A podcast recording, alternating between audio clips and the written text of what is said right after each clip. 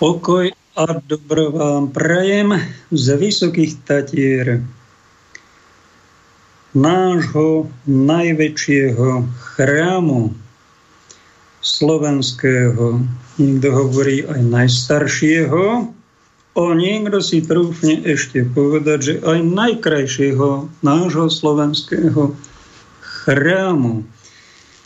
Pretože to pekné, čo tam je, v porovnaní s tými krásnymi vecami, čo máme v chrámoch, takej katedrále v Košiciach napríklad, dome Sv. Alžbety, však to je nádherný Boží chrám a že by Tatry boli krajší. Tak som na tým troška rozmýšľal, no je to možné, že je krajší, pretože čo je v tej katedrále a v tých našich kostoloch pekné, vzácne, napodobňujúce niečo Božie, je to k úcte k Bohu a Tatry nie sú k úcte k Bohu. A v Tatrách vysokých není pán Boh. Tam není žiadna krása, však, však, však je to celkom inak. No a tie krásy, čo tam máme, tak tie nevytvorili sme my. To my sme tu nejaké ľudské zásahy porobili ľudia nejakými stavbami alebo lanovkami, vlekmi. Ale to pekné, pôvodné, to krásne, to stvorili vyššie inteligencie možno anielské. Kto vie, či to všetko pán Boh tvoril, keď tvoril tento svet aj vysoké Tatry pred pár desiatkami či sto tisícmi rokov. Či to netvoril cez nejaké inteligencie, ja sa k tejto možnosti prikláňam, ale podľa to podľa Božieho plánu, samozrejme. Tak vítajte pri počúvaní dnes spirituálny kapitál v téme dospelo či infantilne aj tí, ktorí ste duchovne takí dospelejší, aj tí, ktorí hľadáte, ste hľadajúci niečo, sú aj takí, čo ste už aj niečo našli. A vítajte, ak je tu medzi nami aj niekto infantilný. A tento komunite sa nevenujeme a to je naša chyba, tak túto reláciu robím aj ja pokáni a odstraňujem tú chybu, ktorú aj ja robím, že sa tejto komunite infantilných našich spoluobčanov troška povenujeme. Keď som sa modlil na kolenách pred reláciou, ako to zvyknem okolo obeda, tak mi duch Boží vnúkol, že infantilita je choroba. A keď ju niekto má, mali by sme mať k nemu väčší súcit ako ku chorému človekovi, nezjapať na ňo, neodsudzovať ho, snažiť sa ho pochopiť. On potrebuje zvýšenú našu pozornosť. Lebo keď ho my odsúdime, tak robíme chybu, ako keby lekár odsúdil pacienta. By úplne stratil identitu, však lekár je na to, aby pacienta pochopil. By ho nesúdil, aby ho liečil niečím, čo má v téma medicína. Mám pred sebou slovník, etymologický slovník Slovenčina Ľubora Králika, môjho priateľa, ktorý ma, keď som študoval v seminári, navštívil, že som mu pomohol k viere. Ja som otvoril oči, kde som dia pomohol k viere. Boli sme takí skoro spolužiaci na gymnáziu Prievidzi a jeho otec, expert na slovenský jazyk, to bol náš pán profesor prísny a toto bol jeho syn, tak mám v ruke jeho knihu, ktorú mi zaslal, ďakujem mu pekne za ňu. A tam slovo infantilný je vysvetlený takto. Ostávajúci na nízkom vývinovom stupni, detinský, knižne je to nezrelý, nevyspelý, v 20. storočí z latinského infantilis, detský, čo je odvodenina od latinského infans, infantis, malé dieťa, dojča, doslova nehovoriace dieťa, nemluvňa. Toľko ešte viacej v tomto slovníku. Na týchto našich ľudí tu sú tzv. dospelí jedinci medzi nami, ktorí sa chovajú ako malé deti, to sa stáva a na to máme aj rodičov, aj starých rodičov. Chodíme ich občas navštevovať, aby sme si všimli, čo ako dôležitý aj otitulovaní a múdri oni boli počas života. Čím viacej rôčkovým pribúda, tak tým sa fakt zinfantilnievajú a sú ako malé deti a treba ich niekedy, tých našich starkých, tie naše starké chrániť, pretože aby ich niekto neublížil, aby ich niekto neoklamal, nejakí podomovo obchodníci, tzv. šmejdi, ktorým niečo nabulikajú, oni to uveria, kúpi sa to a potom sa zistí, že to je šmejt, alebo že to aj nepotrebujeme a niekto im nadsadil cenu a ich oklamal. Viete, o čom hovorím. V každej rodine to máme. Ano, a budeme sa hnevať na takého starkého či starku? Však nie, sa nepatrí. Ku starším treba mať úctu, treba ich pochopiť a treba prijať aj to, že k starobe patrí aj taká slabosť, už nie taká duševná výkonnosť.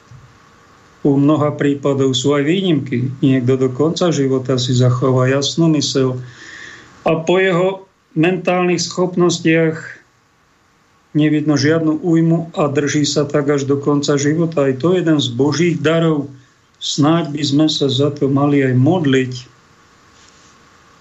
pretože jedna z chýb, ktorú sme aj my v cirkvi Svetej Matky Katolíckej urobili, že po druhom Vatikánskom koncile sme vypustili nejaké tie prozby, už nehovoríme napríklad ani beda vám, nikomu nikdy a za nič. To je naša podstatná chyba, preto blbneme a infantilnieme.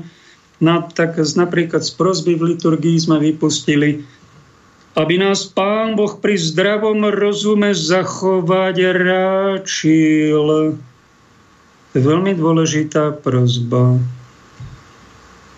Ak ma niekto počúva, ak ma ešte nezdementnený rozum, ale má ho akýsi zdravý, dospelý. On veľmi dobre vie, čo rozprávam, tak ho pekne vyzývam. Sám to robím, denne sa modlím za to, aby mi Pán Boh zachoval pamäť, pretože to, že sa nám stratia kľúče a beháme a zhľadáme ich, to sa nám občas každému stane, aj mene pred dvoma dňami, je to veľmi nepríjemné. No ale keď niekto z, z stratí pamäť takú dlhodobejšiu a takú existenčnú, na čo sa vôbec narodil a skončí ako náš najslávnejší básnik v týchto končinách, celých našich dejinách. Viete, kto to je? Keď básnik vydá básnickú zbierku a má to 600 čitateľov, je veľmi úspešný. A my máme takého básnika, ktorý vydal modlitbičky, ktoré majú 100 tisícový náklad – a ľudia to čítajú. Viete, kto to je? Milan Rufus.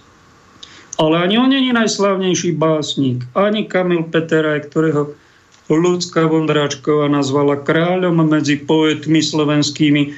Ešte slavnejší je Boris Filán, ktorého básne a texty spieva najslávnejšia skupina Elán 50 rokov tu na scéne a tie texty niektoré sú mimoriadne inteligentné, však to sú básnické diela a to sleduje jednu pesničku aj milión ľudí. Tak ten je najslávnejší, ale ten tiež ako si zinfantilnil, už má vyše 70 a ten sa raz priznal v jednej pálenici že on si dá na náhrobný kameň takúto vetu pre Boha. O čom to tu všetko vlastne bolo? To si povedal ty, Boris Fila, najslávnejší, najinteligentnejší, najslávnejší náš slovenský básnik. No toto povedal. A priznal sa len ku svojej tzv. infantilite čiže nedozretosti. A pritom je to človek veľmi cestovaný, veľmi slávny, veľmi inteligentný a pritom on na náhrobný kameň si dá takúto vetu pre Boha, o čom to tu všetko vlastne bolo, že on vlastne ani nevie, na to neprišiel. Nedozrel k tomu. No, takýchto máme spoluobčanov, to je jeden z nich medzi nami. Vítajte v klube. Ak ma niekto z nich počúva, možno s troma doktorátmi Alebo jedna pani doktorka, som sa aj spýtal, že na čo sme na svete, tak onemela a pritom tak inteligentný človek. A musel som jej povedať takú vetu, ktorú učíme deti v materskej školke, keď ich učíme aníličku, môj strážničku, a keď ich učíme sa prežehnať menujúcej si na Ducha Svetého, tak im poviem, na čo sme na svete, no aby sme Pána Boha milovali, aj blížných, aj seba a do neba prišli. Na to sme na svete. Milí infantilkovia, vítajte. Ak ma niekto z vás ráči počúva, dajte pozor, lebo táto relácia sa zamerala na to, aby vás tejto choroby vyliečila, aby ste troška dospeli. Ja viem, že vy sa na tých infantilov hráte mnohokrát. Vy nie ste takí hlúpočky, ako zo seba robíte, ale vy nechcete celkom vedome dospieť. Z jediného dôvodu, vlastne z dvoch dôvodov. Jeden je, že nechcete si život zbytočne komplikovať, pretože keď začnete byť troška hlbší na pracovisku medzi svojimi kolegami aj v rodine a keď e, napríklad infantil, taký typický infantil slovenský je nie, Amerika, áno, Amerika je sveta, všetko, všetko dobré zo Spojených štátov amerických, hurá! A začne tlieskať ako infantil, že všetko dobré Amerika. No tak to je druhý extrém. My sme tu mali podobný infantilizmus pred 30 rokmi, keď sa skandovalo nech žije KSČ a so sovietským zväzom na väčšie časy. Všetko, do, všetko to dobre bolo zo sovietského zväzu a, a všetko zlé bolo zo Spojených štátov. No tak sme sa otočili do druhého extrému. Teraz všetko zlé, všetko kakané je Putin a Rusko a všetko to dobré je Spojené štáty. Je. Toto robí nielen naša prezidentka, Slovenskej republiky, ale predseda vlády Slovenskej republiky a, a milión občanov Slovenskej republiky, otitulovaných doktorov. No, veľa šťastia. Preto to vyzerá, ako to vyzerá. A prečo to robia? No tak keby začali, keby ste takémuto infantilkovi chceli naznačiť, keď na vojenskú operáciu Rusku povedia, tam zahynulo, viete, koľko desiatky tisíc ľudí, to je strašné. No tak mu poviete, ja viem, však eh, Rusi nerobia, toto. Není jediná operácia po druhej svetovej vojne, takýchto operácií robili Vary 22, ak som to dobre rátal. Ale viete o tom, že Spojené štáty ako veľmoc svetová urobila po druhej svetovej vojne? Asi, ja neviem, no, asi som to dobre nerátal, prekontrolujte, mám 55 vojenských operácií, pri ktorých zahynulo uh, spolu asi 30 miliónov ľudí, to je dvakrát viac ako pri svetovej vojne tak infantil proamerický alebo predtým proruský to nechce počuť. On si dá niečo na hlavu, nie nejakú čapicu za lobalu proti žiareniu takému helkovému, on si dá kondóm s prepáčením, alebo ja neviem akú čapicu, tomu poriadne tesní a on nepríjma žiadnu myšlienku inú, aby ho to troška oplodnilo, aby mu to troška hlbšie vysvetlilo. On nechce dospieť.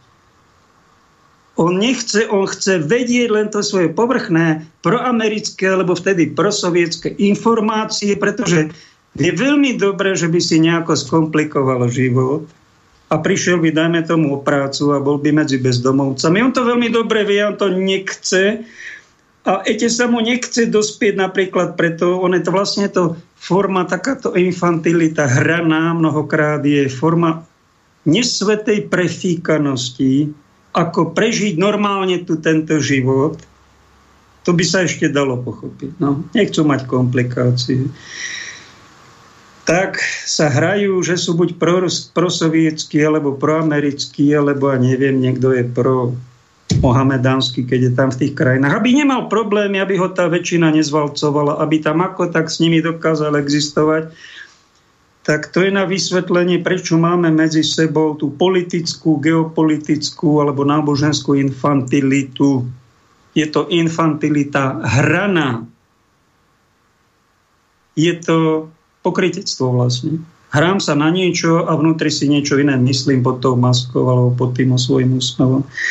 A druhá vec, čo som tak zbadal na infantiloch u mojich kolegov, či bývalých kolegov, niekto nechce dospieť a je infantilom, možno už hlbšie nejako poškodený mentálne alebo spirituálne, že on ako infantil má veľkú radosť zo života. On má radosť, má nadšenie, chuť žiť a viete, kde to berie? Z toho, že je povrchný, že je infantilný, tu je nejaká pandémia a infantil prokatolický Madej Slovakia, on vám verí, že to je vakcína. Jediné riešenie je na to vakcína, pretože to bolo v televízii a to najlepší odborníci sveta rozprávajú.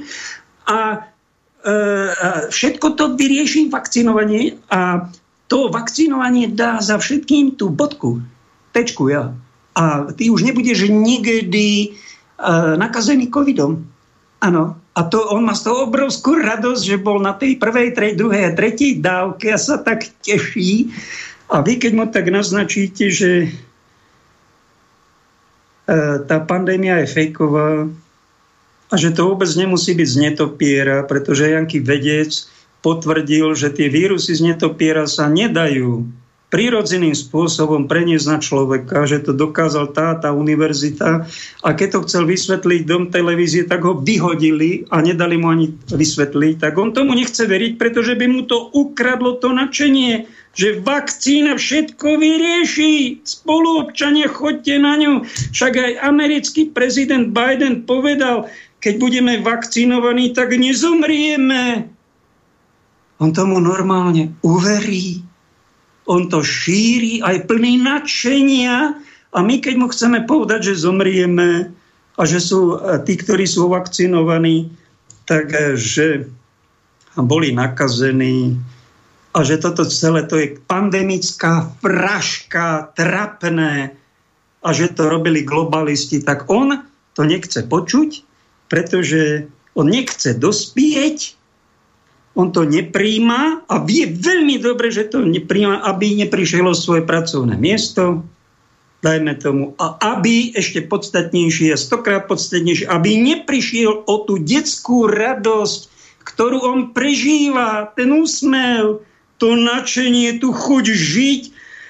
No ale to je život v klamstve, a tomu nevadí, tomu nevadí, že on je oklamaný a že klame druhých a že kryje trestnú činnosť a podvody celogala, celoplanetárne a najväčšiu.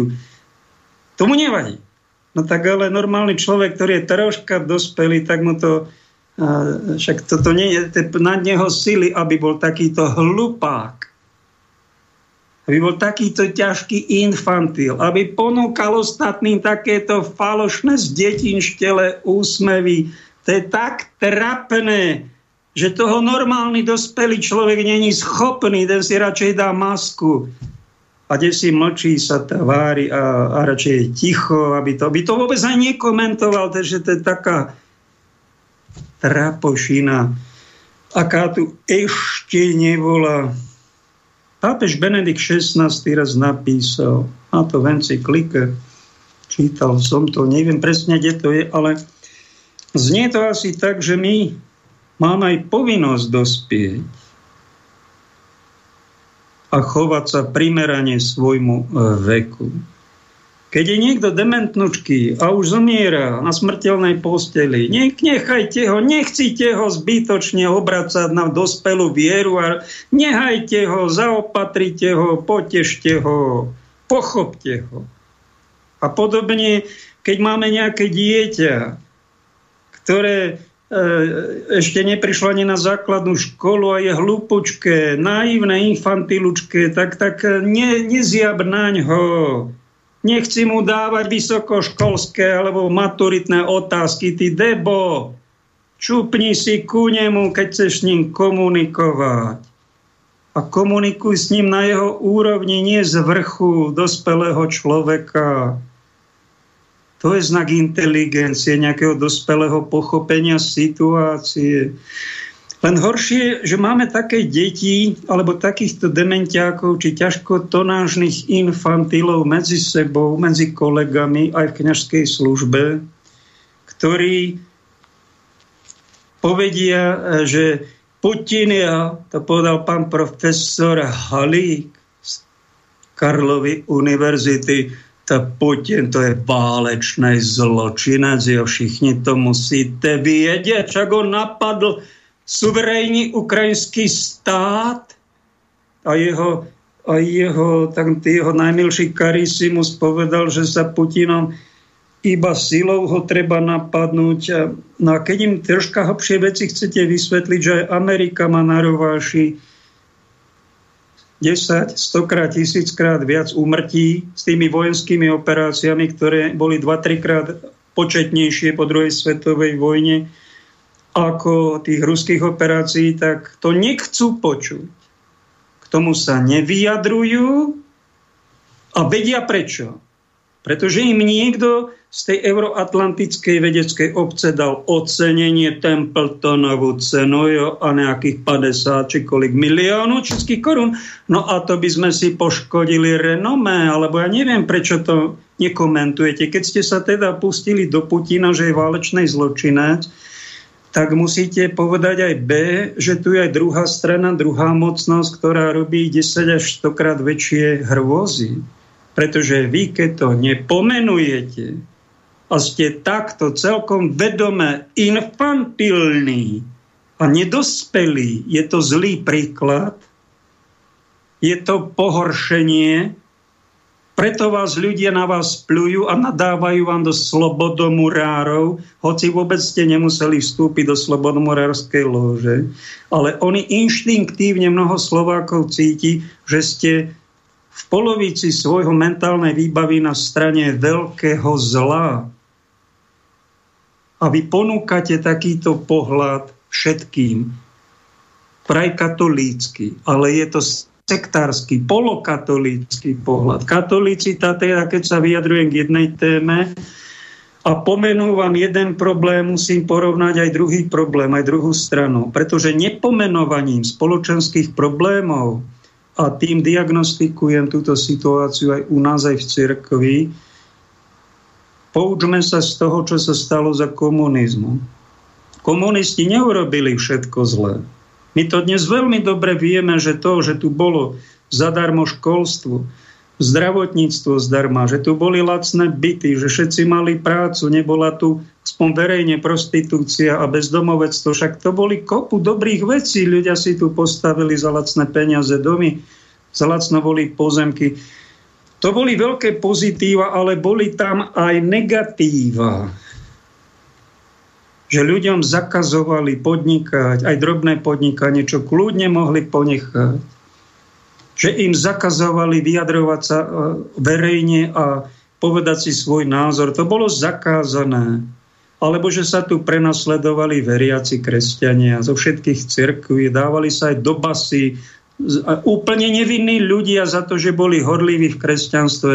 Tak o tom títo pacisti, vtedajší klerici, ktorí robili z komunizmu kariéru, stretávali sa na schôdzach a tlieskali, nech žije KSČ, a keď im nejaký spolubrat povedal, počúvaj, zavreli tam toho a toho, tam toho kolegu vyhodili z pastorácie, musí robiť robotníka. A vieš, čo sa stalo tam tej rodine?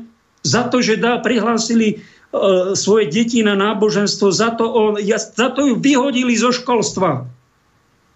On to nechcel počuť, taký klerik.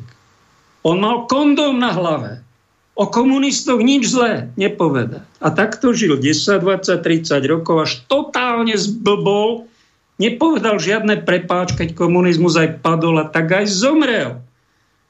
Ťažká infantilita, pre, pre, ktorá už prešla do debility, do nemravnosti, do prikrývania trestných činností. A prečo takto tí kolegovia skončili? Nož lebo vyhodili polovicu katolíckej viery zo svojho slovníka. Ako malé detičky sa naučili v školke poslúchať pani učiteľku a nekritizovať pani riaditeľku materskej školky, lebo to sa nesmie.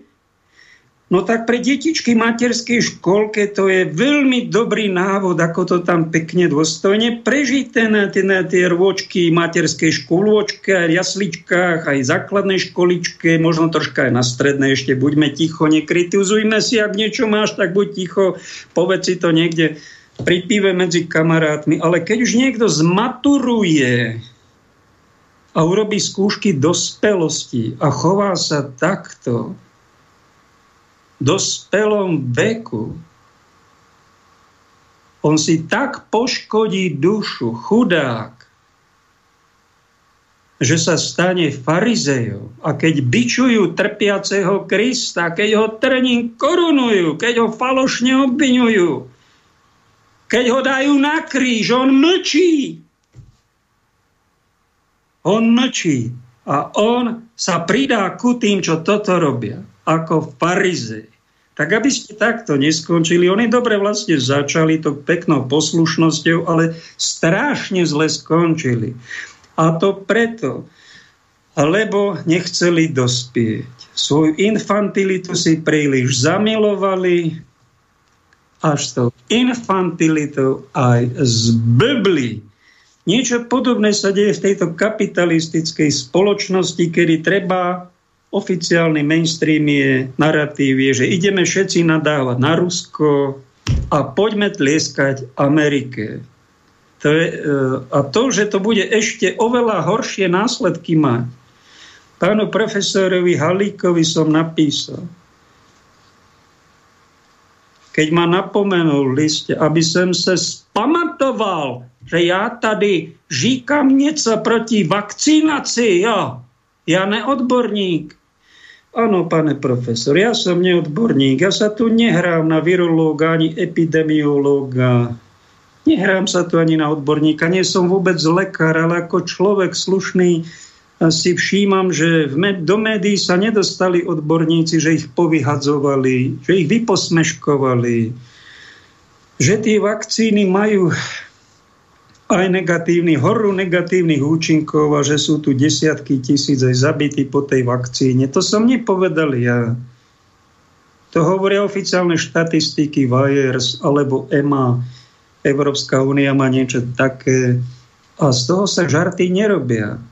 A keby som ja tlieskal, že vakcína to vyrieši, to je jediné riešenie a poďme ho nanúcovať všetkým a vyhadzovať ľudí z práce, z kostola, moje svedomie mi hovorí veľmi presne, že by som bol na strane oveľa väčších zločincov, ako boli tí najhorší medzi komunistami. Boli tam aj slušní, slušnejší, ale boli tam aj veľmi zlí a veľmi zákerní komunisti, ktorí to vôbec nemysleli dobre s ľudskou spoločnosťou. A títo, títo robia ešte väčšie násobne, niekoľkonásobne väčšie, horšie zlá a mlčať pritom tlieskať im, nech žije NVO. To je ťažká infantilita, ktorá môže byť spoločensky veľmi nebezpečná. Tak som to pánu profesorovi napísal, že služba globalizmu je oveľa vážnejšia ako služba komunizmu. A keď pán Búh dopustí nejakého halíka, církvi svaté hneď aj chystá nejakého palíka, ako som ja momentálne na poslednom mieste, kde si v alternatívnom médiu. A tento palík má, viete, akú takú uh, takú výhodu. Hoci nie som odborník, nie som otitulovaný, nemám katedru, ale pár informácií si na internete dnes človek vyhľadá. A nejakého kráľa, ktorý tu 30 rokov kráľuje na Karlovej univerzite, odhalí, že je králik a nejakým esom z rukáva ho môže úplne položiť a tým mať akú škodoradosť, no tak to by sa nám nepatrilo. Ja som za, zo škodoradosti a závisti v živote nepotreboval ani spovedať, ale ak je to možno je to taká sveta škodoradosť, ale zoberte to, že to je taká, také napomenutie a je to istá forma vyliečenia týchto otitulovaných infantilov, ktorí celkom vedome nepoužívajú polovicu svojho mozgu na to, aby podporovali nejakú prokapitalistickú či profašistickú alebo prokomunistickú propagandu, aby sa udržali na tých svojich trónoch, no tak to není nič, nič slávne a to v Božej sláve neskončí. Toto všetko, toto divadlo sa skončí. A my sa máme povinnosť aj jeden druhého upozorňovať, aby sme s touto veľmi, e, to je vážnejšia choroba duchovná, ako sú rakoviny pre telo. Infantilita je oveľa vážnejšia pre dušu, aby sme sa z tohto pomáhali navzájom liečiť. Dáme prvú pieseň.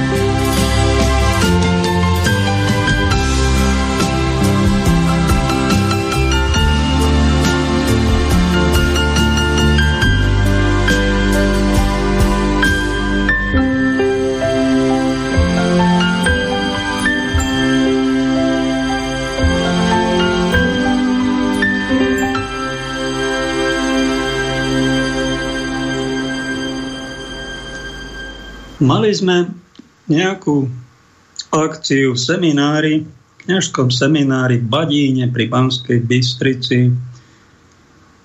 A sestrička Reholná, myslím, že od anglických panien, volala sa sestra Eva. Bolo nás tam, ja neviem, 20-30 kniazov. Dala otázku do pléna rečnícku. Dôstojní páni, viete, kto je to osobnosť? Bolo to o katechéze, že máme robiť katechézy, katechizovať, vyučovať ľudí náboženským veciam. A že katechéta by mal byť osobnosť. Tak dala takú otázku, bolo ticho. Ja som sa prihlásil, tuším, jediný z toho pléna a prvej lavici a povedal som, osobnosť je podľa mňa ten, kto má na veci vlastný názor a nebojí sa ho aj verejne povedať alebo vysloviť. A bolo ďalšie ticho a zamysleli sa nad tým. A čakal som, že sa prihlásia aj ďalší, že kto je to osobnosť. Mám takú zbierku už 33 takýchto vied, keď som sa na tému hlbšie zamyslel a dal som to aj do nejakého umeleckého diela ktoré je vystavené v jednej galérii tu v Tatrách. Ak by niekto chcel vedieť, čo je o to osobnosť, tak mu to rád dovysvetľujem. Tak osobnosť je pravdepodobne e, veriaci človek alebo dospelý človek, ktorý sa oslobodil od detských strachov, od detskej hlúposti, naivity, od mladíckej nerozvážnosti, od pubertálneho snáď čierno-bieleho videnia sveta a už prejavuje akúsi samostatnosť. Karol Gustav Jung, švajčiarsky psychiatr, zakladateľ hĺbkovej psychológie, má pozoruhodné dielo, Veľmi ma zaujala jeho kniha o alchímii, že takýto vedec takéhoto mena sa zaujíma niečím takým pavedeckým, ako je alchímie a dáva to do modernej vedy, snaží sa to pochopiť. A po prečítaní celého jeho diela som mal pocit, že vôbec alchýmiu nepochopil a hľadal tam niečo nenašiel to. Tak téma o svojom diele okrem iného má zaujímavý termín, ktorý sa volá, že by sme mali všetci ako ľudia prejsť tzv. individuáciou, čo znamená do Slovenčiny povedané osamostatnením sa. On si to všimol, napísal to a ja som nad tým uvažoval a uvažujte nad tým aj vy, zíde sa vám to. Pretože ak vy vyrastáte v nejakej rodine ako deti a naviažete sa príliš na tú svoju rodinu a zamilujete si tzv. pohodlný život, a všetky svoje problémy riešite tak, že sa schováte máme pod cukňu, alebo vám vyhovuje full service, ktorú máte doma a ne, neosamostatníte sa od tej rodiny. Nechcete sa ani zamestnať, nechcete problémy riešiť. Vidíte, že ten svet je veľmi zložitý a náročný a dosť aj krutý a radšej zostanete doma a bývať, až máte 50 let a potom chodíte na spoveď a Spovídáte sa ako jeden pán Praze, e, že on neposlouchá maminku ja, a kněz se ho pýta, a kolik vám je let, pane? 54, jo. Tak vy neposloucháte maminku, jo, no tak ale s tým treba něco dělat.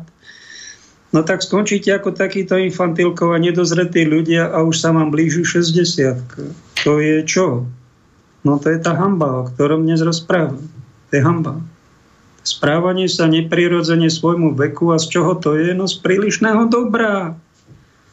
Z prílišnej rozmaznanosti, z prílišnej pohodlnosti a keby sme sa mali poriadne spovedať, tak nie z toho, že neposlouchám maminku ako ťažké infantil a nejaký nahluchlý spovedník ho tam len rozhrešuje. Mal by mu nejaký spovedník, čo ho pozná, povedať, páne, vy ste leňochod, a to je trápne, čo tu produkujete. Robte niečo so sebou.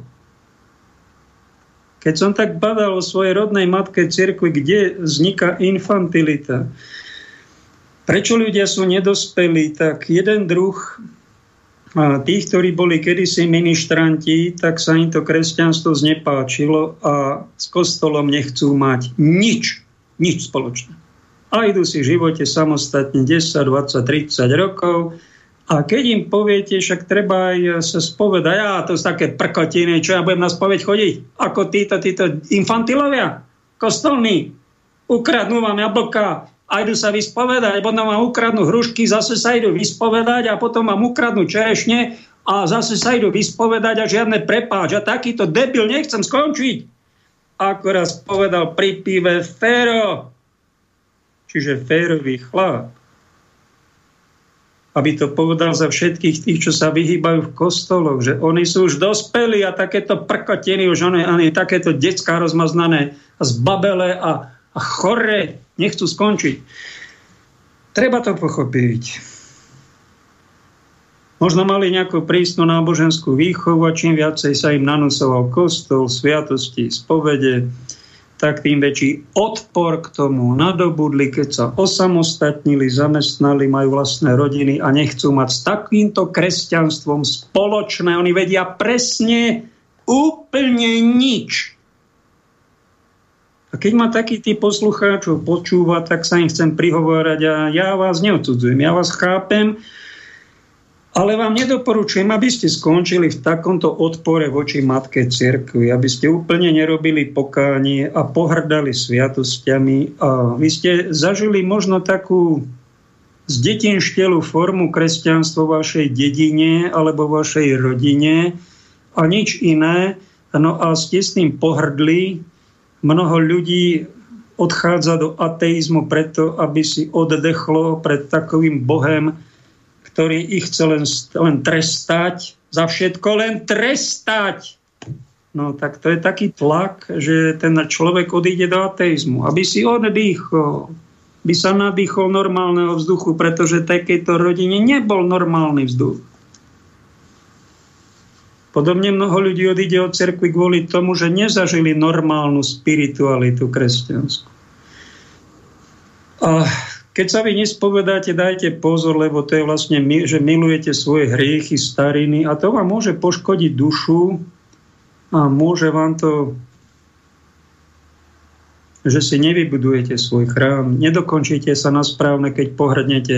Ak odhodíte nejakú, ak vylejete tú špinavú vodu kresťanskú z tej svojej vaničky, svojho života, nech sa páči, tak to aj patrí, ale nevyhoďte tam aj to dieťatko Božie, toho Ježiška, čo tam v tej vaničke je. Rozlišuj. Toto je špinavá voda, ktorá má ísť tam, kde má ísť a toto je dieťa, ktoré tomu neubližuje. To vás pekne prosím, ak ma niekto z takéhoto typu anticirkevníkov počúva, a ak ma počúva niekto veľmi silno cirkevný, tak ten nech dá pozor na infantilitu, ktorá je v ňom možno, ako som to zbadal u mnohých tých, čo do kostola chodia, a sa naučili iba spovedať. Ako malé deti e, urobíš hriešik, e, sa chodí vyspovedať. Pán Farár je na to, aby ti dal rozhrešenie. A oni to pekne poslúchli ako poslušné deti a chodia sa spovedať. No ale keď e, sa iba spovedáme z toho, že sme sa opili napríklad, čo ma niekto skloní, som sa vypil som si, no prehnal som to, idem sa vospal, ľutujem to a pán Farár mu dá rozhrešenie. No ale potom mu dá druhá spoveď za mesiac, že som sa opil a zase rozhrešenie. A opil zase za mesiac, opil a je to alkoholik a čo mu pomohlo k tomu? No tie spovede, tie rozhrešenia mu k tomu pomohli tie lacno prístupné rozhrešenia. Tak to niekto môže sa spovedať, že každý mesiac pribral 5 kg, to je do roka 12 spovedí, a do roka 12 je 60 kg a za 2 roky máš 120 kg nadváhu. A čo ti k tomu pomohlo? No tie rozhrešenia od kniaza, že som sa prejedol a on ti dal lacné rozhrešenie a ty si pribrala z teba obluda. Však ale duchovný otec, ten nebude rozhrešovať svojich, uh, svoje ovečky ako automat, ale ich niekedy napomenie, prosím vás, ale však vy sa tretíkrát už spovedáte, že žijete s tým svojim uh, frajerom, však sa teda zoberte, alebo teda spravte to tak, aby ste nemuseli sa spovedať z tohto hriechu. Však to sú aj vážne veci, keď niekým už sexuálne žijeme. Nebudem ťa 70 krát rozhrešovať a vlastne utvrdzovať v tom, ako ty žiješ na hromádce, lebo to by nebol dobrý otec však. Ani ten, čo vyrába alkoholika zo svojej ovečky, ani ten, ktorý vytvára nejakú obeznú obludu. Na to máme spovedi, pán Ježiš to povedal, nie, že rozhrešujte všetky. On povedal, komu odpustíte hriechy, budú odpustené, ale komu zadržíte hriechy, budú mu zadržané.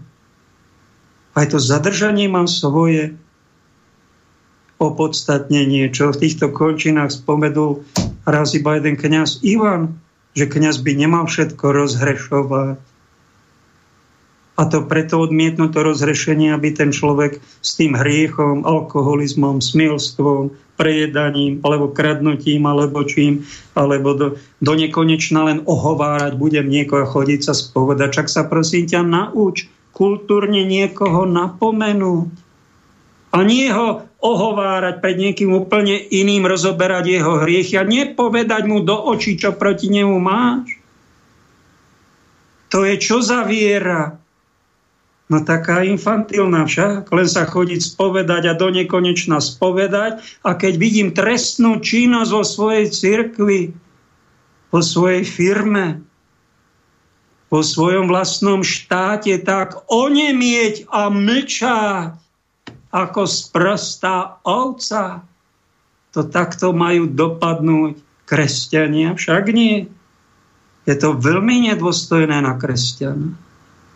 Alebo niekto príde ako poslanec kresťanský do parlamentu, počúvam inej relácii na Slobodnom vysielači, a on tam zahlasuje, aby bolo ešte viacej potratov. Pre Boha! Ty si kresťan a mal by ho pomenovať nejaký jeho kolega. Ako si toto dovoluješ? Ty chceš byť zodpovedný pred Bohom za tie tisícky potratov? Keď si takto zahlasoval? Však by ho mal napomenúť dospelý kresťan. A nie hneď do médií trestnúť jeho meno, ale napomenúť ho medzi štyrmi očami, medzi šiestimi očami, napomenúť ho jeho pánu farárovi, pánu biskupovi. A keby bol zaťatý hriešnik, tak to vyktris, vyk, povedať aj do médií a verejne ho napomenúť, milí Slováci, tohto tohto Joška, čo tu hlasuje za potraty, nepovažujme za kresťana. To je podvodník vyrastal medzi nami, ale on zradil vieru. Naši páni biskupy sa ozvali viackrát, hlasovanie tam bolo za 30 rokov a neviem, či 10 krát v parlamente. Nebolo dosť hlasov, neprešlo to a oni aj, aj ich napomínali, aj to, že sú exkomunikovaní možno za to, e, že hlasujú za tie potraty. A prečo to tí biskupy robia? Že ich napomínali a nemlčia pritom, lebo tí biskupy si uvedomujú, aj keď to neprešlo cez parlament, že vážení, toto, z tohto sa žarty nerobia, aby sme mi tu doporučovali interrupcie. 40 či 30 zabitých či 20 detí na Slovensku už to klesá, vďaka Bohu.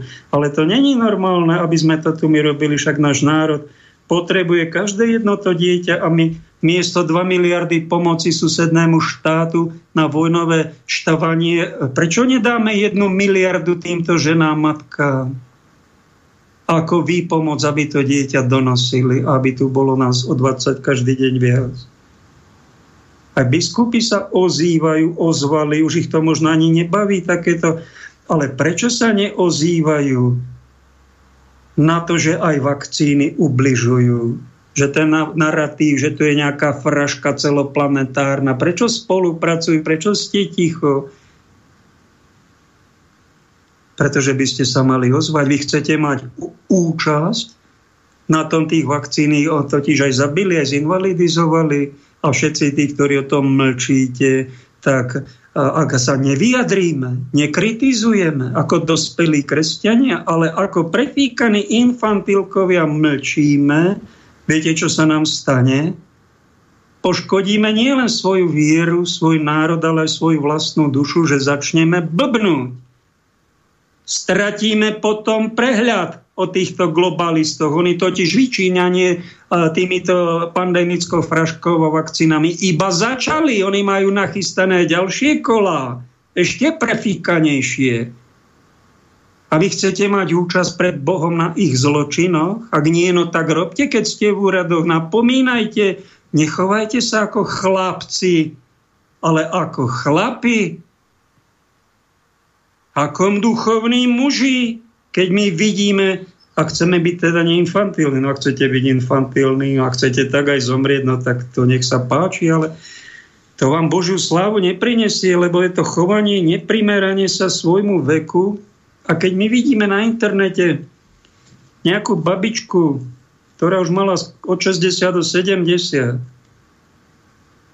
a tam jej niekto pustil nejakú diskotékovú pesničku a na internete to nájdete ako tancujúca babka. Poslala mi to jedna sestrička z Bystrice, tak som sa na tom chichúňal.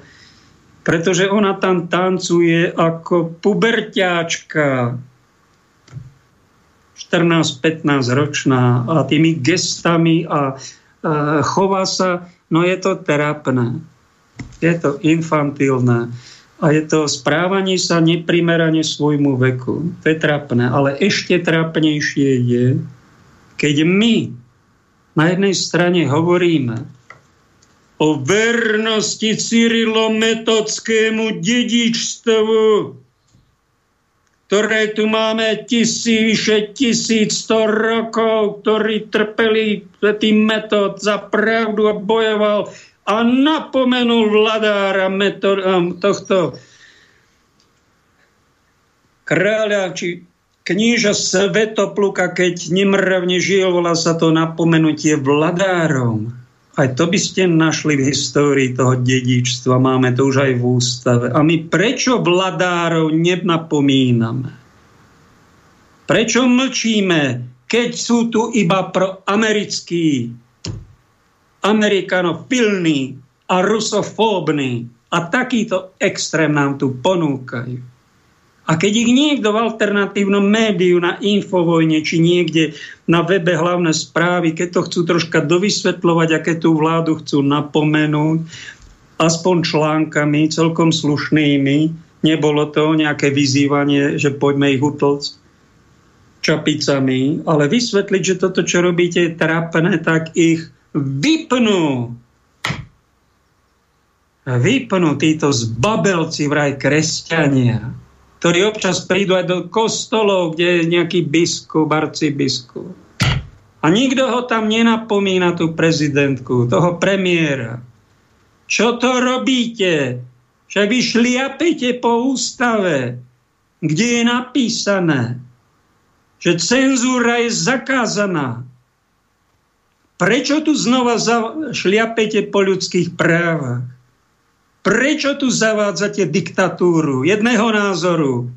Je to človeka nedôstojné toto, čo robíte. A viete, čo okrem toho robíte? Vy infantilovia. Vy sa priznávate, že ste na strane zločincov, ktorí zabíjajú ekonomiku, zabíjajú ľuďmi vírus, vírusmi, zabíjajú ich nejakými vakcínami, a vychvalujú to do neba a vy ste na strane týchto zločinov? Vy chcete takto aj skončiť? Pretože keby ste na strane boli pravdy, tak by ste nehali aj druhú stranu sa vyjadriť. Však to je nejaká demokracia, to je niečo dospelé, ale toto infantilné. Tá babka tancujúca, to je ešte nič. Toto je miliónkrát trapnejšie chovanie od vraj kresťanov v našich vládach. A toto svätý e, pápež ešte není svetý. Má mnohé nesveté veci. Sám František sa priznal, že ja oproti svetému pápežovi Jánovi Pavlovi II. som čert. A tým získal aj moje, aj sympatie miliónov, keď toto povedal. Tak ten povedal a doporučil nám, aby sme boli sveto prefíkaní aj kniazy, aj veriaci, mnohí si uvedomujú, mnohí na vás nadávajú za to čušanie a spoluprácu s týmito globalistami. Také, zre, také to je tiež infantilné odsúdiť niekoho. Takí zrelší kresťania rozumieme, že ste prefíkaní a prefíkano mlčíte pod tými rúškami v tých svojich úradoch, aby sa církev nepoškodila. Tie metelice, fujavice, dažde, vetry sa pominú a církev z toho vyjde zase víťazne. My to vieme, len toto prefíkané čúšanie nie je sveto prefíkané, pretože vy, ak nepomenúvate slušne, dôstojne, ako arcibiskup Vigano, keď občas strieľa z kanóna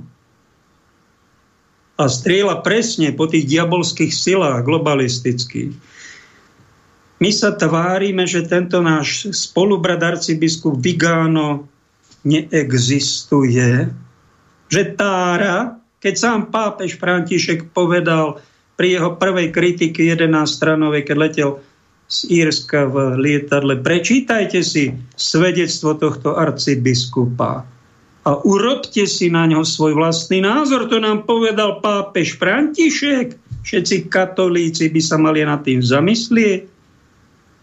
A keď pápež za toľké, koľko je to už 4 roky, nepovie proti nemu nič, Viete, prečo ho nekritizuje? Prečo ho nesuspenduje a prečo ho neexkomunikuje pápež František, arcibiskupa Vigána? Pretože on cíti, že ten Vigáno netára, že situácia je vážnejšia, ako si pripúšťame. Preto, kto mlčí totiž, ten svedčí aj v dobrom, aj zlom.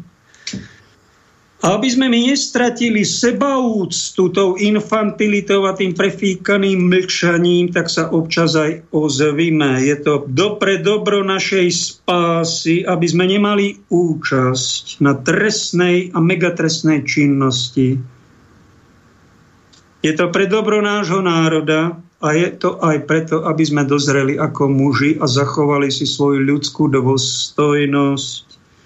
A keď život skončí, a pán Ježiš sa nás opýta, a ty si čo robil, keď tu bola informačná vojna? Čo si robil? Čušal si? Pane, ja som sa ozval. A kde? Ukáž. Tam, tam, tam, tam, tam. Dobre. Keď niekto sa ozýva, čím väčšie postavenie má, tým by malo byť to, to ozývanie sa razantnejšie alebo má ďaleko stiahlejšie. A Ježiš ho za to odmení, ale beda tomu, to niekto hrá, že kritické myslenie vypol, že počúva len jednu stranu, polovicu mozgu nerozmýšľa. Trestné činy, ktoré existujú, sú pred jeho, pod jeho oknami. On to nevidí, tvári sa, že to nevidí. Budeš mať na týchto trestných činoch účasť. To ti odkazuje ten posledný medzi božími služobníkmi. Palík, a prajem to aj tomu prvému medzi nami, ktorý robil najväčšiu kariéru profesorovi Halíkovi, aby robil na tej najvyššej úrovni niečo podobné, možno umiernenejšie, možno snáď opatrnejšie, ale aby niečo robil. Lebo keď neurobíme nič, budeme mať na neprávostiach podiel a keďže sme sa rozhodli, také je úzus všetkých kresťanov moderných, že žiadne beda nehovoríme nikomu, za nič. A nikdy, no tak dobre, dobre, páni, že proroci povedali, tak ale musíme dopovedať, že beda nám, beda nám za to, ak opustíme zdravý rozum, opustíme našu identitu, umelo falošne nechceme dospieť a ešte viacej beda bied nám ak toto ponúkame a nedo, nepomáhame dospieť svojim ovečkám, aby dospeli na baránky. Amen. Dáme pieseň, po piesni vytočíme hostia.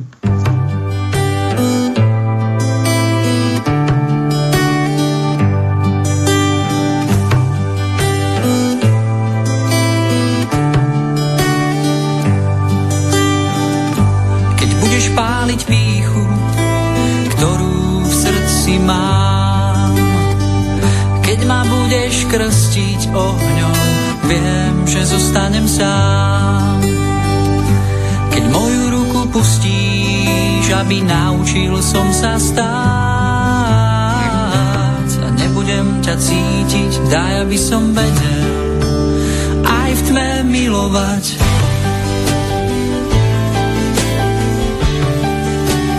Aj v tme milovať.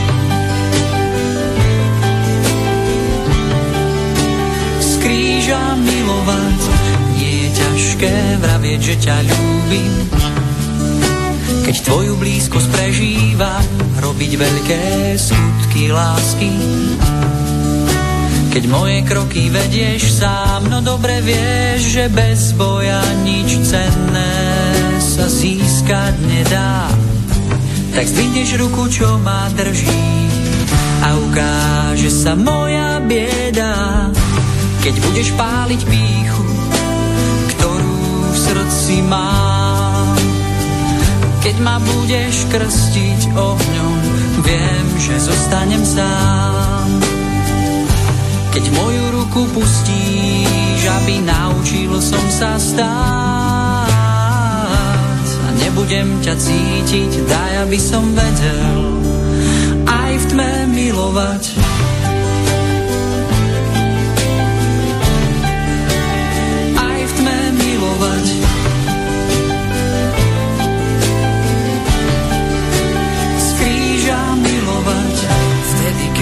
zradí brat a keď ma sklame sestra, keď do zmyslov vnikne tma, vtedy ma z očí nestrať, keď zostaneš len ty sám.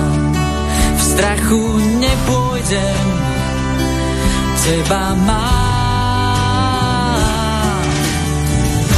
Keď budeš páliť píchu, ktorú srdci mám, keď ma budeš krstiť ohňom, viem, že zostanem sám.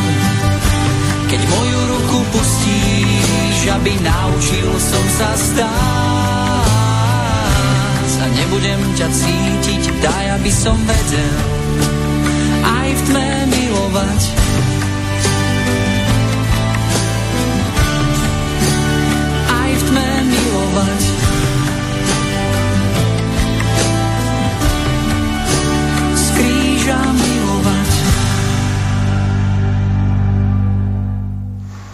Na druhej hodinke relácie mali by sme mať na linke brata Ľuboša. Áno, pán Bohdej, dobrý deň tebe aj všetkým poslucháčom. Vítaj, bratu, odkiaľ voláš? Či odkiaľ sa prihováraš? Z Bratislavy z práce, priznám sa z práce, ale zatiaľ nemám žiadnych zákazníkov a modlím sa, že aby sme mali chvíľu čas. Lebo nepredávam tovar dennej potreby, ako rožky, alebo minimit, alebo fornety, takže občas mám aj voľnú chvíľu, tak som rád. Ty vraj osobne poznáš Orka, Mark, Marek Prchka Orkovácha a napísal si mu krásny list ako jeden z tých, ktorí nemlčia a napomenuli ho. Neviem, či poslucháči uh, sú informovaní, lebo ja som vás nepočúval, sa priznám, ja som v práci, ale áno, je to tak. Poznáme sa osobne, keď som rok pobýval v Prahe a podíval som do kostola Najsvetejšieho Salvátora. V tom čase Marek Orcho Vácha bol kaplán u pána profesora Tomáša Halíka. Takže tam sme sa spoznali, týkame si, áno, pokladal som ho Pokladal som ho za rovného chlapa, za morálneho a za osobnosť. A vďaka, vďaka tebe, Palko, som sa dostal ku relácii Českej televízie, neviem presne, ktorá, ktorý kanál to bol. Ty si už o tom hovoril? ČT24, ako tam doporučuje na Putina, treba použiť sílu, ako to tiež povedal u nás ex-premiér Zurinda.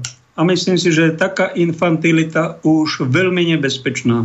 Toto, čo vypúšťajú no, títo chlapci. Tak na základe toho vysielania, ktoré som zhliadol vďaka tebe, som reagoval listom prvým 15. mája o 3 čtvrte na 6 ráno a druhým listom som reagoval pet, eh, pardon, 13. mája bol prvý list a 15. bol druhý. Tak ten prvý ja poviem priamo. Dobre, môžem? Nech sa páči, teším sa, že budem, počujem aj nejaký iný hlas tu, rozumný. Píšem Markovi Orkovi Váchovi všetky tituly jeho nepoznám, či je THDR alebo RNDR alebo PhD. Píšem mu toto čítam. Lebo ja som mu to písal súkromne ten list, ale teraz ho zverejním. Pokoj a dobro. Marek, v rokoch 2007-2008 som pobýval v Prahe. To som ťa ešte považoval za súdneho, kriticky mysliaceho a rovného človeka. Po tvojich vyjadreniach v českej televízii som stratil všetky ilúzie prakticky celý život hlásam evanielium. Lebo v 90. som bol vysvetený, ale to nie je podstatné. Teda ex ofo som za kráľovstvo spravodlivosti, lásky, pokoja a milosti, tak ako píše prorok Izaiáš. Hnaný týmto duchom ťa prosím a nabádam na prehodnotenie tvojich slov, že v úvodzovkách Putina možno zastaviť len silou. A čo takto byť aspoň trochu objektívnejší? Pri Juhoslávii, Líbii, Iraku, Sýrii a tak ďalej si prečo mlčal? Pri genocíde ruských občanov Ukrajiny od roku 2014 si spolu so zapredaným mainstreamom prečo mlčal? Aj keby si bol radový človek, aj tak by som sa ozval. O to viac som hnaný duchom s veľkým D, že máš zo svojho postavenia vplyv na mladých ľudí. Mám priateľov medzi Rusmi aj Ukrajincami. Ani jeden z týchto mojich priateľov nepôjde dobrovoľne bojovať a zabíjať. Iba ak sú oklamaní. A oni sú oklamaní. Nie však všetci. Aj ukrajinskí, aj ruskí pravoslávni kresťania sa modlia ten istý Otče náš, i že je si na nebesiech. Prosím ťa, daj pozor, čo hovoríš. Informovaný si. Nie ako ťažko pracujúci človek, doslova otrok, ktorý nemá čas ani na svoju rodinu. Nie je to ešte hľadať a chápať širšie súvislosti. Využi svoje dary, aby si v úvodzovkách nalomenú trstinu nedolomil a hasnúci knôt nedohasil. Totiž podporovať sociopatov, ktorí sú dosadení do vedenia štátov v Európe, v USA, v Kanade, v Bruseli, podporovať bezbrehé zbrojenie a silové riešenia je hriech. Videl som bohužiaľ v českej televízii, že si sa tiež stal vojnovým štváčom. V úvodzovkách. Kto veľa dostal, od toho sa bude mnoho požadovať. Využiť to, čo si dostal, na budovanie, nie rúcanie. Ďakujem. Magister Ľuboš Volko a tak ďalej, telefon. No, blahoželám ti, veľmi pekne si to formuloval, bratské napomenutie, najprv medzi štyrmi očami, teraz verejne odpovedal ti na to? Nie, toto bolo 13. mája a dnes máme 19. Tak ale ani nečakám odpoveď, lebo títo ľudia totiž po, po mnohých skúsenostiach títo ľudia buď nie sú ochotní a schopní na dialog a už vôbec nie na názorovú konfrontáciu, alebo ak sú, tak potom sú naozaj konfrontačný a nie otvorený, uzatvorený. Na tento list zo 13. mája mi napísal, ešte môžem hovoriť? Nech sa páči. Lebo aby som vás nezdržiaval. Ehm, Nech sa páči, uh, hovor, dobre hovoríš. Na tento môj prvý list mi reagoval predseda Združenia slovenskej inteligencie v tomto znení.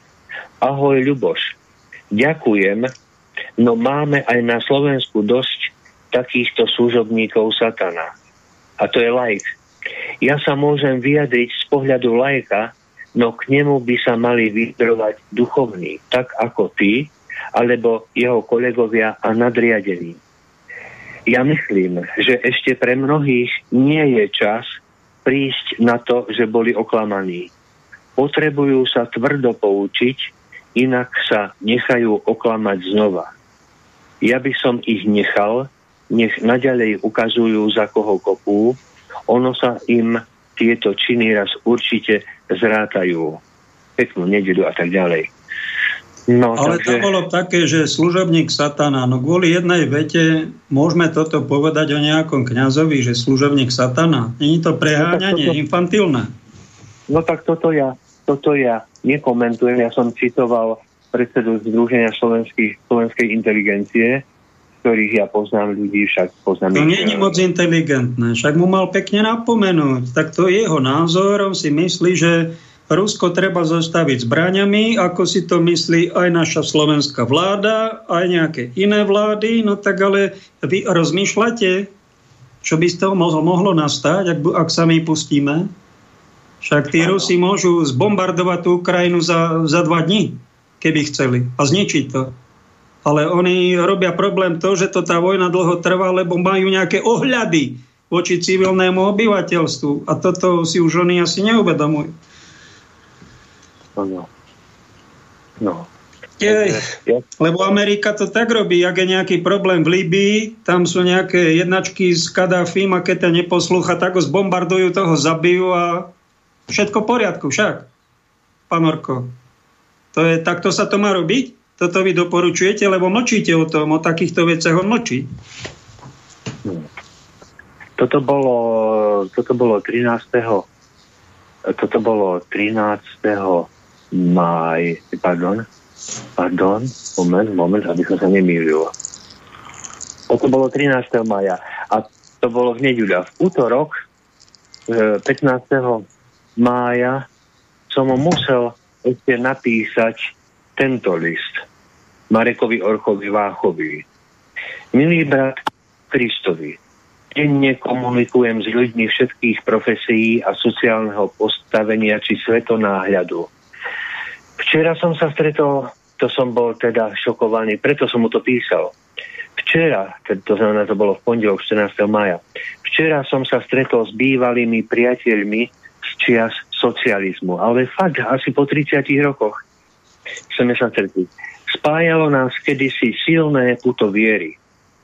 Teraz sú to už manželia a rodičia troch dospelých synov. Jeden z nich je v kňazskom seminári v Nitre v treťom ročníku. Zostal som v šoku. Akí sú títo ľudia tupí a nevedomí, to píšem ja. S takým tmárstvom som sa nestretol ani u ateistov či nábožensky indiferentných. Zrejme žijú v bubline, obmedzení na svoju rodinu, záhradu, TV Lux, Rádio Lumen, TV Noe a kostol v zátvorke, čo im povie pán Farár. Náš rozhovor bol ako medzi dvoma svetmi, ktoré sú oddelené neprekonateľnou bariérou dogmatizmu. Dialóg nemožný a už vôbec nie názorová konfrontácia. Títo intelektuálni trpaslíci sú produktom formátovania zdrojmi vyššie uvedenými. Bohužiaľ, oni budú všemohúcim súdení mierne. Sú to čistí ľudia, poznám ich. Dobrí, nábožní, čnostní, dobrí rodičia, dobrí manželia, verní, iba oklamaní a zvedení. Ani za socializmu neboli takí nekritickí, ako sú za posledných 32 rokov v úvozovkách demokracie. 32 rokov sú vedení k nevedomosti a poslušnosti. Budeme za nich vydávať odpočet my, duchovní. Uvedomil som si v tej chvíli, aký asi bude duchovný pastier ten ich syn. Ako asi je formovaný a formátovaný v seminári. Títo ľudia uverili falošným prorokom. Milujem ľudí, milujem církev, církev Kristovu, jeho tajomné telo. Iba preto ti dávam tento feedback. Caritas Christi urget me. Láska Kristova ma poháňa. Pokoj a dobro, podpis, adresa, telefón. Čo je to feedback? Prelož mi to, prosím ťa, aj poslucháčom. Feedback je spätná väzba na to vysielanie Českej televízie, kde vlastne on sa vyjadroval. Feedback, feedback. spätná väzba. Napadlo ma, vieš čo, že keď si povedal, akí dobrí ľudia nábožní a že sú tak nejako zadúbení, uzavretí, kto vie, či to není ich maska. Po tých dvoch rokoch vymývania mozgov, tak eh, nejaká rozumná argumentácia tu neplatí. Tu buď len ticho a tváriť sa, eh, že zachovávaš predpisy, aby si prežil. Lebo ak budeš ano. trocha vysvetľovať, úprimný byť, tak samé problémy budeš mať a budú ťa mať za idiota. To takto sme dopadli. Renátka hovor. Není to tak, že tá ich zadúbenosť alebo tá tupóza je nejaká hraná, alebo že by ochoreli, ja som mal COVID, a 11 dní som ho riešil a taká tupóza umelá, syntetická, ako som ešte v živote nezažil. To bolo vtedy také citeľné. No. Možno, že to je aj otrava, ktorú som priotravený umelo.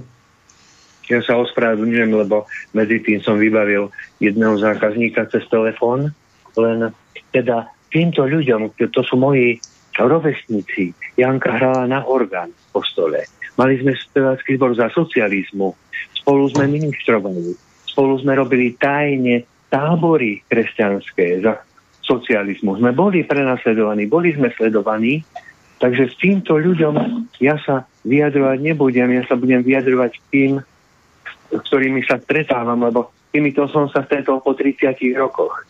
Ale bol som šokovaný. Ale s tými, ktorými sa stretávam, napríklad v mojej obci, moji farníci, tak to nie je maska. Oni sú naozaj formátovaní. Najmä staršia generácia. Oni naozaj sú formátovaní.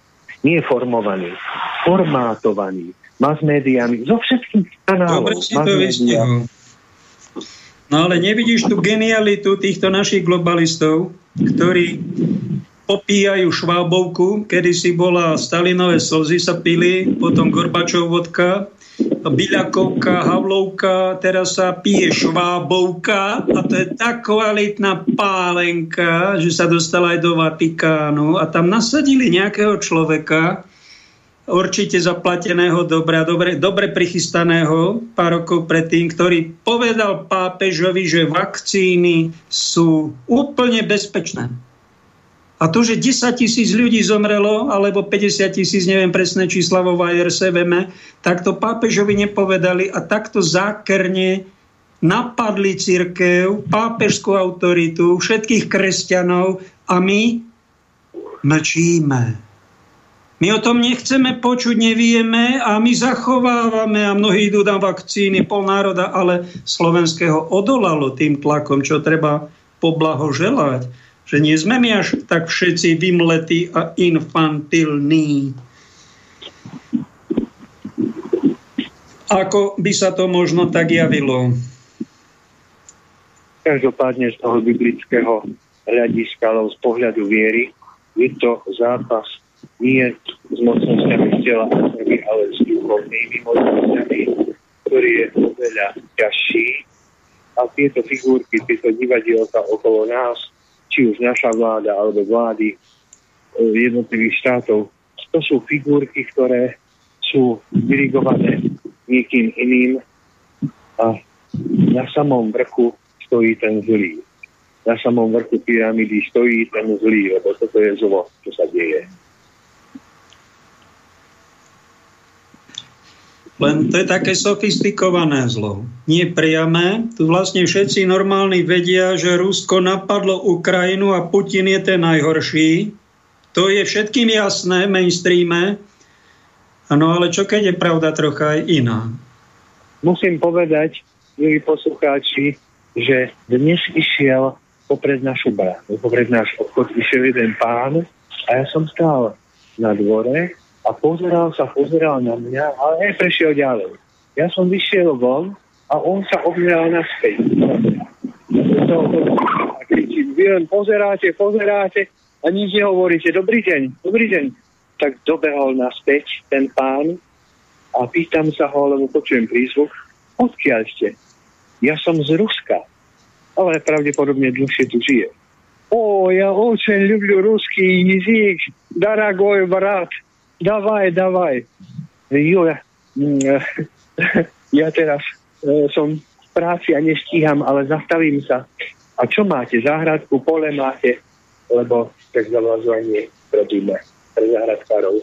No, záhradku, pole. No tak som mu tak srdečne podal ruku. Taký bol vďačný. Taký bol vďačný. Taký bol potešený. A oni v Nemecku začnú vyučovať, že Rusi začnú generalizovať, pozor, to je veľké zlo, že Rusi iba vyzerajú ako ľudia, ale to nie sú ľudia. Čiže generalizujú.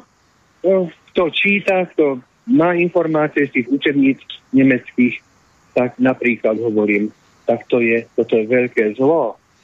Skutočne veľké zlo. No, na obec chodievam, na obedy chodievam do strednej odbornej školy technológií a remesiel. Do školskej jedálne. A tam na internáte tej strednej školy sú ubytované Ukrajinky s deťmi, aj bez detí, ale mužov som tam nevidel, iba ženu. A dnes, keď som išiel z obedu, tak som sa jednej prihovoril, do you speak English? Štválne. Do you speak English? A ona že, nie, nie, hovorím po rusky, dá. No tak po rusky som jej povedal. Vy pa chožite, vy pa chožite na egyptskú čarevnú Kleopatru. Ó, spasíva, spasíva. Povedala mi, rozumela po rusky. Ďakujem, ďakujem, že sa podobá na Kleopatru. Hej. A odkiaľ ste? A kuda vy? A kuda vy? Z Kievskej oblasti, z Kievskej oblasti. No, ešte sme, potom sme sa rozlišili, nebol dlhý rozhovor, ale ešte budeme v kontakte. Ešte sa budeme s nimi Netreba generalizovať, že Ukrajinci sú zlí, Rusi sú zlí. Nie. Toto je uh, diabolská robota. Diabolská. No to generalizovanie, to je taký infantilizmus, že ja nechcem vlastne skúmať a rozlišovať, pretože to je už námaha a niekto je taký leňochod, že on si nechce ani dohľadať informácie na internete. To je nad jeho sily on to zjednoduší tak, že Rusi sú zlí, všetci. My máme Jednoduchšie má to vyriešené a pritom, že to je taká už debilita nedôstojná jeho veku, na to nechce o tom ani premýšľať, on sa z toho ani nespovedá, ani za hriech to nepovažuje. No ale to je hrôza. Takýto leňochod intelektuálne. Hrôza. Ja mám, ja mám šťastie, Palko, aj ty, alebo naša generácia, máme šťastie, že sme zažili aj ten predošlý režim, že sme mali pána profesora filozofie Silvestra Šoku, Silvestra Šoka, ktorý nás učil naozaj logike, kritike, múdrosti, bene distinguere, dobre rozlišovať. To je jedna zásada pravdivé, pravdivého života, pravdivého zmýšľania. Bene distinguere. Alebo keď eh, sme preberali liberalizmus, vtedy pre mňa cudzí pojem. A teraz to pocitujem na vlastnej koži. Ten ultraliberalizmus svetový, čo tlačí na nás všetkých. On nás učil vtedy, že liberalizmus je škodlivý smer filozofický církvou odsúdený. A ja vtedy, pred 40 rokmi na vysokej škole, som sa stával pánu profesorovi kriticky, lebo liberá, sloboda, tak prečo máme byť proti slobode? Kdy som bol aj ja nevedomý a neskúsený. Teraz ho chápem. Teraz pána profesora Šoku chápem.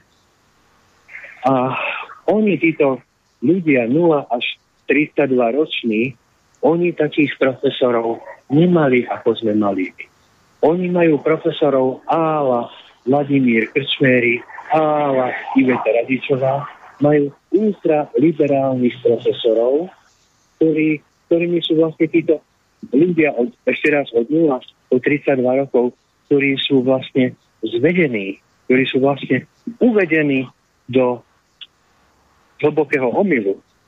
Takže ja som vďačný za to, že mám kritické, logické zmýšľanie, že rozlišujem, že analizujem a nie som ako oni, bohužiaľ, no tak stratili sme dve generácie od revolúcie tých mladých ľudí. Takže ja ich chápem, ja ich chápem, prečo tam stoja na tom Slavíne s ukrajinskými zástavami. Ja ich chápem, prečo tam stoja pred ruským veľvyslanectvom do ukrajinských zástav otočených. Ja, ja chápem ich, lebo oni sú tak formovaní, formátovaní.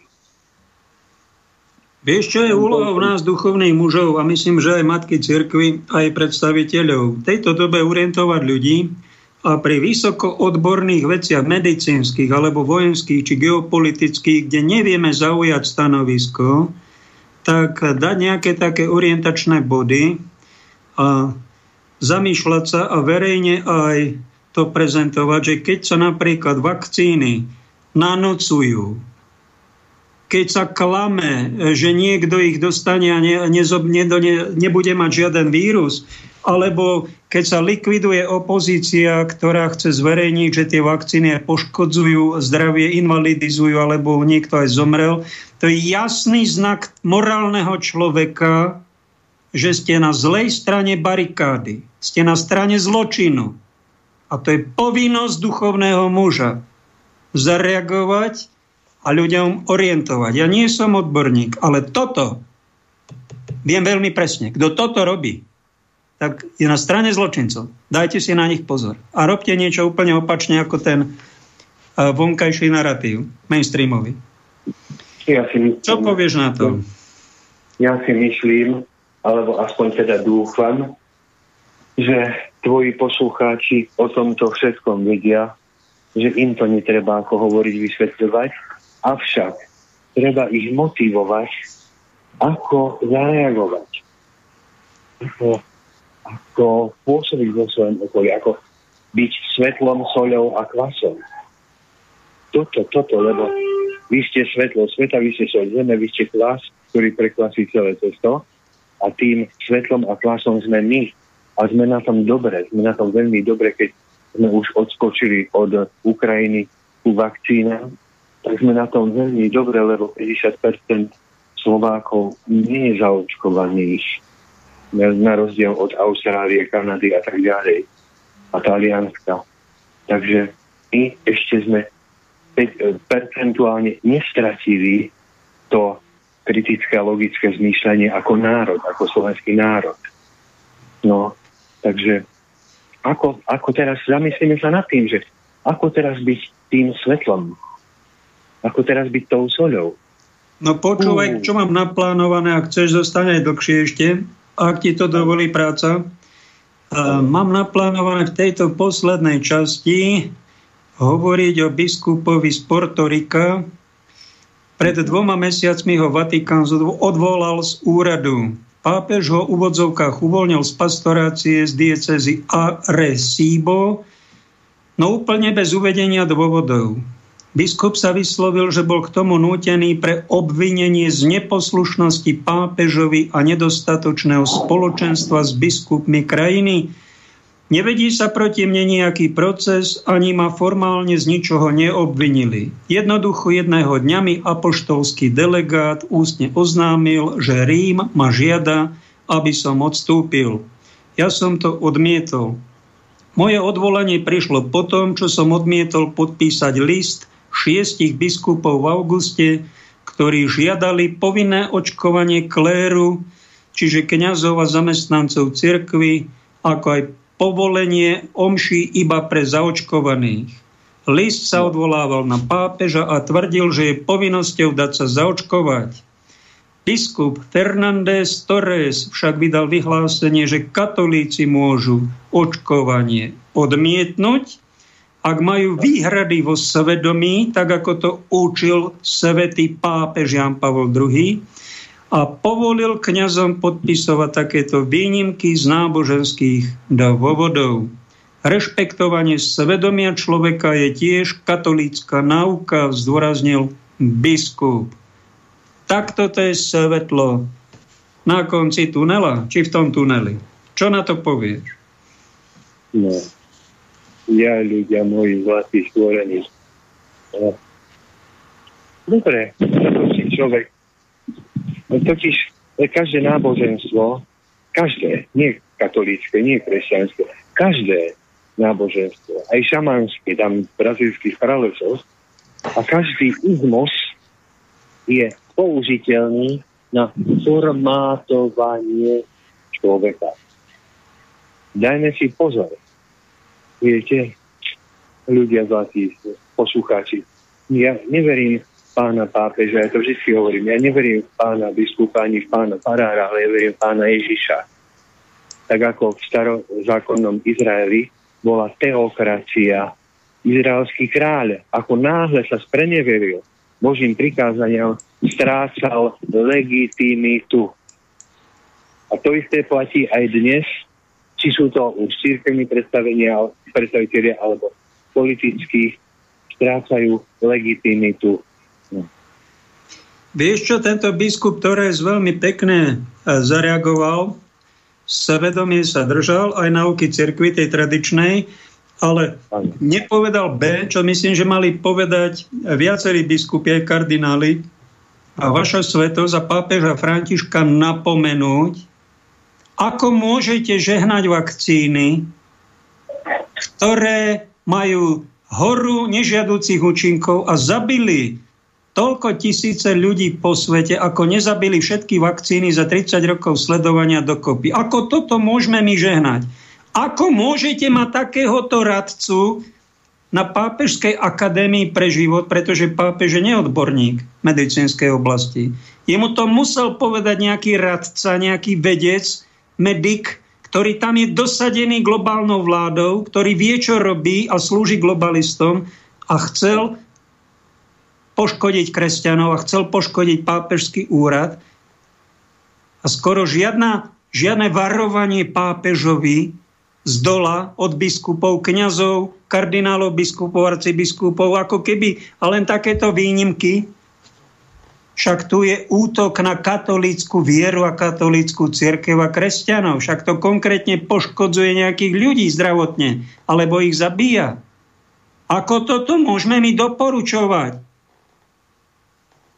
Čo ty na to? Toto, toto mi chýba v cirkvi a tu horlím preto, pretože patrím do tej cirkvi a cítim, že e, niečo takéto by malo existovať úplne normálne. Ale my, my máme ducha nemoty. My nevieme, čo máme robiť. A myslíme si, že pápež je zlý, nadávame na pápeža Františka, on je v tomto možno fakt nevinne. Ako starší človek si neuvedomuje, čo sa deje. Jemu to asi nepovedali, on nesleduje alternatívne médiá, čo my bežne sledujeme, on možno sleduje len ten mainstream a dáva na poradcov, ktorých tam má. Ťažko hovoriť, lebo nerozprával som sa s Františkom osobne, ale v tomto sa rozchádzame my dvaja.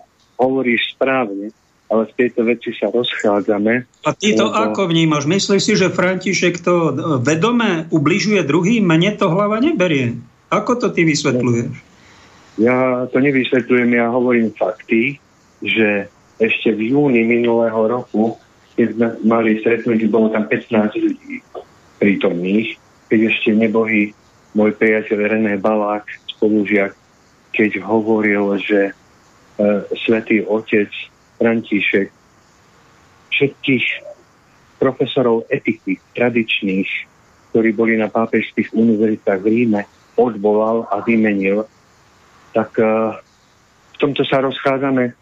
Uh, no ale tak by si ho mal verejne napomenúť, ak je toto pravda, čo hovoríš, tak to je veľmi vážna vec. Že všetci tí, ktorí sú príklad proti vakcínám a chcú povedať niečo z druhej strany, sú odvolaní aj pápežom. Áno, to povedal René Balák, bolo tam 15 svetkov. Ja hovorím fakty.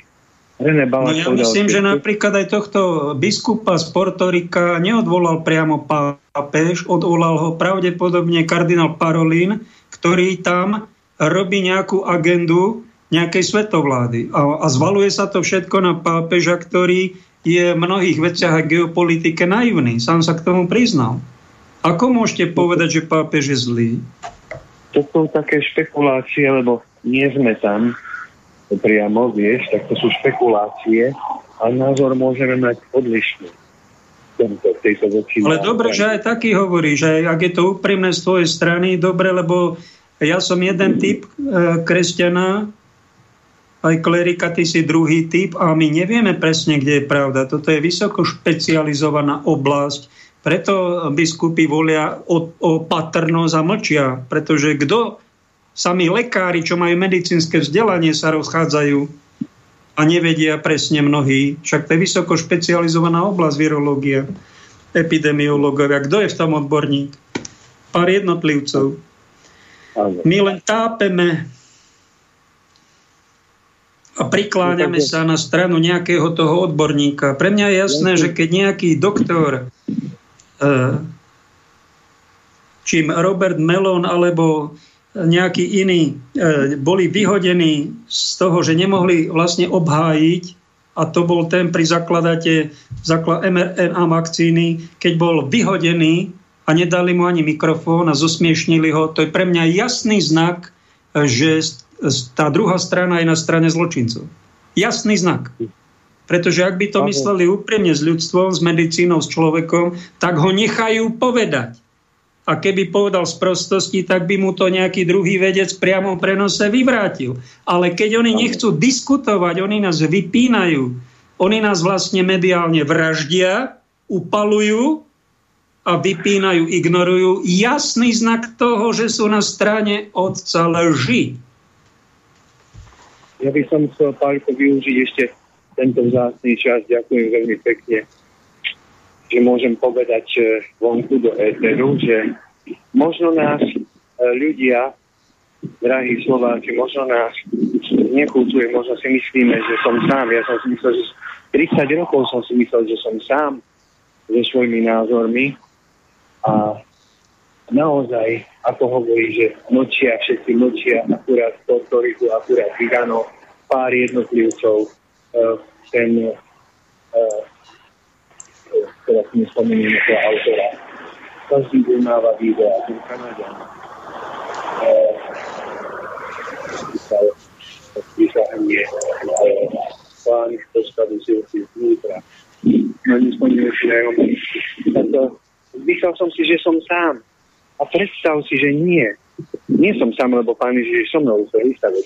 Ale Predstav si, že z Oravy mi telefonovala pani, že my máme pána dekana, starého dôchodcu a ešte mladého kapála a všetci traja sú v nemilosti, lebo nezatvorili kostol, lebo e, neschvaľujú vakcínu, lebo hovoria pravdu.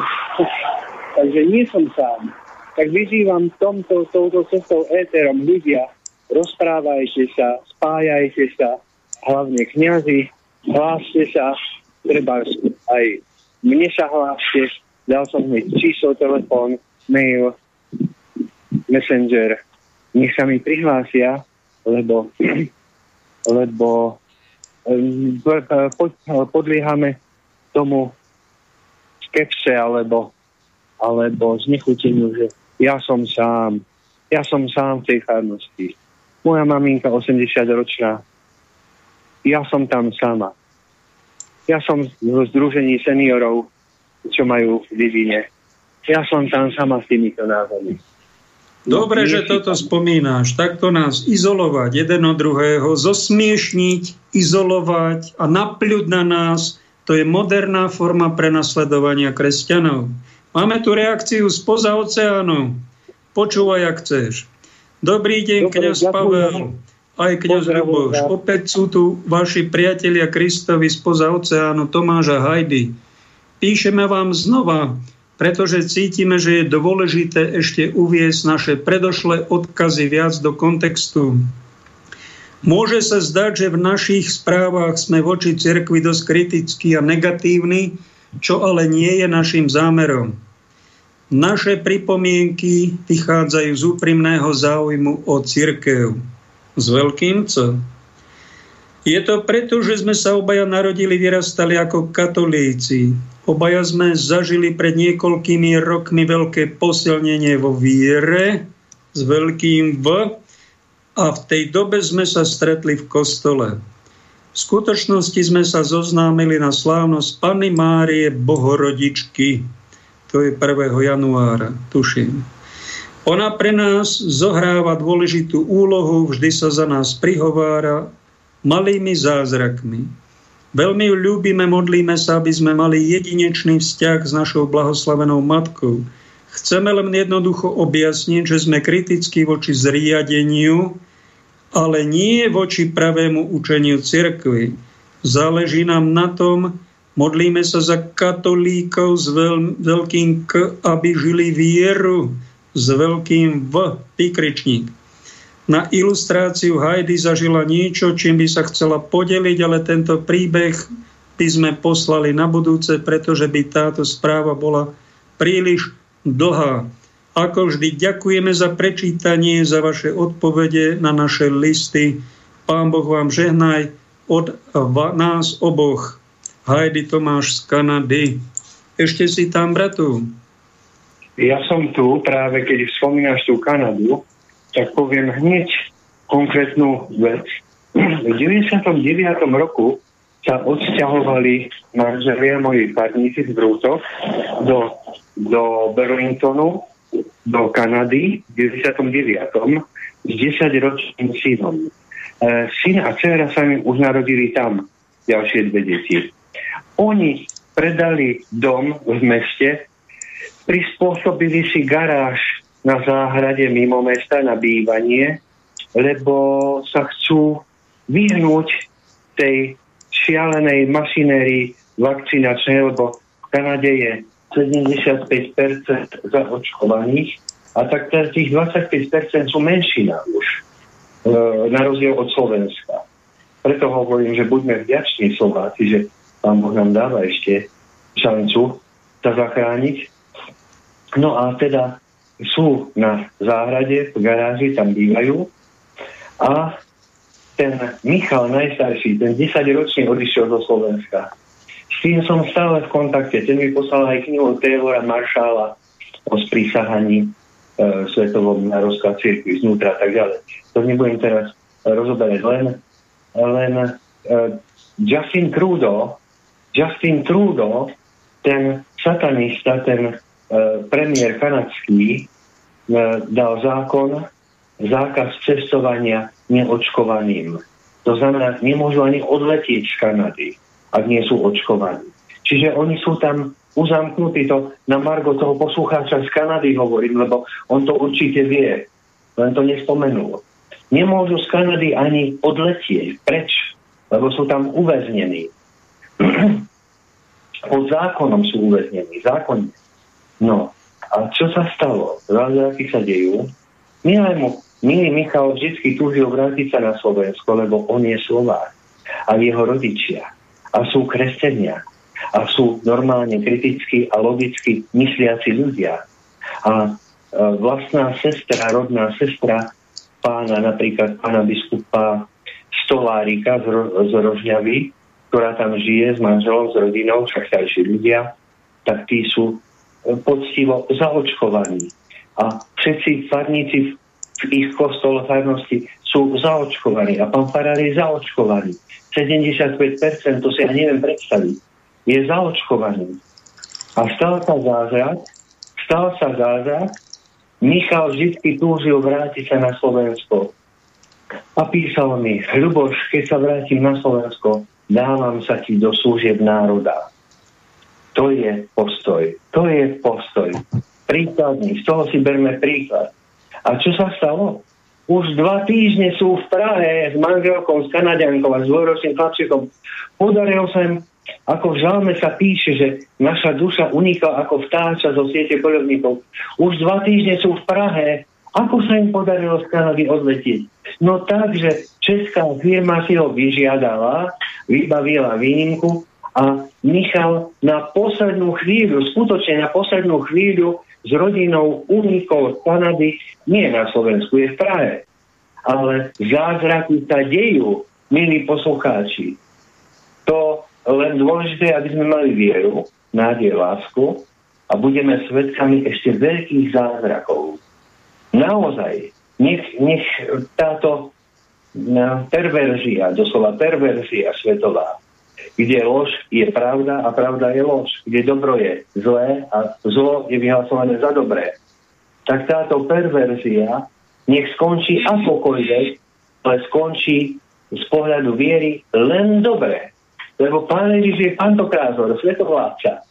On to má všetko pod palcom a on bude mať posledné slovo. Dôležité je, milí poslucháči, na ktorej strane ja stojím. Či stojím na strane pravdy, spravodlivosti, lásky, milosti, tak ako som to písal v tom liste, čiže na strane Kristovej, alebo stojím na opačnej strane. Ak stojím na strane Kristovej, tak pre mňa, pre nás to môže skončiť len dobre. Vrátim sa, bratu, vrátim sa k téme dieťa. Apoštol Pavol píše Korintianom po hymnose lásky, má tu taký dovetok, keď som bol dieťa, hovoril som ako dieťa, poznával som ako dieťa, rozmýšľal som ako dieťa. Keď som sa stal mužom, zanechal som detské spôsoby. My máme povinnosť aj dospieť Ježiš povedal Nikodémovi, musíte sa narodiť znova alebo z hora. Kto by či nemyslel tým, že z toho detského stavu infantilného sme povinní dospieť a má troška také dospelejšie prejavy viery, nie čušať, nie čušať, ale počkať, ako tá búrka skončí. Lebo to je taká, neurážame tým pána Ježiša, čo nám na to povie takouto svojou infantilitou, keď nenapomíname vladárov ako svetý metod? Ako sa, ako sa budeme dívať do očí Krista, ktorý bojoval proti neprávosti, bol aj moci pánmi tohto sveta vyposmeškovaný a odstránený a my, keď vidíme podobné nejaké hrôzy, vidíme aj svetý metod niečo videl, Veľkomoravskej ríši nebolo všetko v poriadku, tak napomínal a prísne. Není to naša povinnosť, povinnosť dospelého muža? Čo na to povieš? No. Alebo ešte Ježiš hovorí, že ak nebudete ako deti, nevôjdete do Božieho kráľovstva. Ako chápeš túto vetu? Máme byť deti? Snáď nemáme byť nejakí infantilovia, keď sme dospeli. Nie, nemáme mať detinský postoj. Máme mať detinský postoj voči nášmu Otcovi Bohu. Ale nie detinský babetkovský postoj k nikomu inému. K nikomu inému, iba k Bohu. Nie, o, to si dobre povedal. Že byť dieťaťom voči Bohu, ale voči druhým ľuďom, keď sme dospeli, máme povinnosť sa dospelo chovať. Veľmi múdro. Tak ako to povedal Viktor Orbán. Ja si kľaknem iba pred Bohom a pred svojou zástavou. Čiže jeden kresťan katolík, ak číta, uvažuje, robí si spýtovanie svedomia, pracuje na sebe, nebude sa nad nikoho vyvyšovať a pred nikým ponižovať toto je zdravý postoj kresťana. No. Veľmi dobre, lebo máme toho ovčieho síru, niekedy aj viac a taký ovčí sír, ako Bača Štiepka povedali, že z toho onieho nekvalitného ovčieho síra aj zapeká. A keď budeme zapečení a budeme mať takú grimasu ako za dubenci a budeme len ticho, no tak potom nám pomôže, ako povedal Bača Štiepka, iba šaratica nejakého onieho globalizmu, aby nás toho dostala. Joj. Mal by som poďakovať Jaroslave Mári, Veronike a Markovi za podporu tejto misie, ktorú mám na Slobodnom vysielači. Pekne ďakujem a viac info je na umenie žiť.eu bez diakritiky. Blíži sa nám záver, bratu. Povedz niečo. Ešte pár minút máme ak chceš. Alebo ti dáme nejaké otázky. Nie si povinný na všetko odpovedať. Ja sa chcem len poďakovať za túto príležitosť všetkým pracovníkom Slobodného vysielača. Ak pán Boh dá, tak 5. júna, tu v sobotu, e, sa stretneme s redaktormi a s priaznivcami Slobodného vysielača. Chystám sa tam ísť. Takže zase sa stretneme dobrí, vedomí, kritickí, logickí, normálni ľudia, zdraví. No. Na Čertovicu 3. 4. ty si tam chystáš 4. sobotu na guľáš. Pozývame no. aj kapitalistov nejakých, nech prídu. Ja by som ich mal pozvať do Tatier, ak chcú ak sme troška, lebo na takom guláši sa to tak normálne berie, ak niečo je troška spirituálne, tak by sme mali mať trocha väčší pokoj. Ak náhodou chcete, napíšte mi, prihláste sa, či máte záujem prísť do Tatier, alebo či pôjdete niektorí z mojich poslucháčov na Čertovicu 4. júna. Áno, áno, ideme. Ja ešte, ešte tu mám takú srandovnú modlitbičku z nejakého takého bačovského katechizmu, aby sme neskončili ako ministranti týchto vrahov. Vyslobodná spáne, alebo počul si takúto zaujímavú Pane, prosím ťa, zmiluj sa nado mnou, aby som neskončil ako model na bravčovú konzervu. Je, to sú krásne modlitby. Ty, ty sa nedostali nedostali do našich, eh, našich liturgií, no tak preto sme polovica z nás máme obezitu napríklad a chodíme sa z toho spovedať a nič iné. Chudnutie málo kto dnes chudne a postí sa. Ty sa postiť nepotrebuješ, lebo si veľmi štíhli celý život. Ako to robíš, prosím ťa?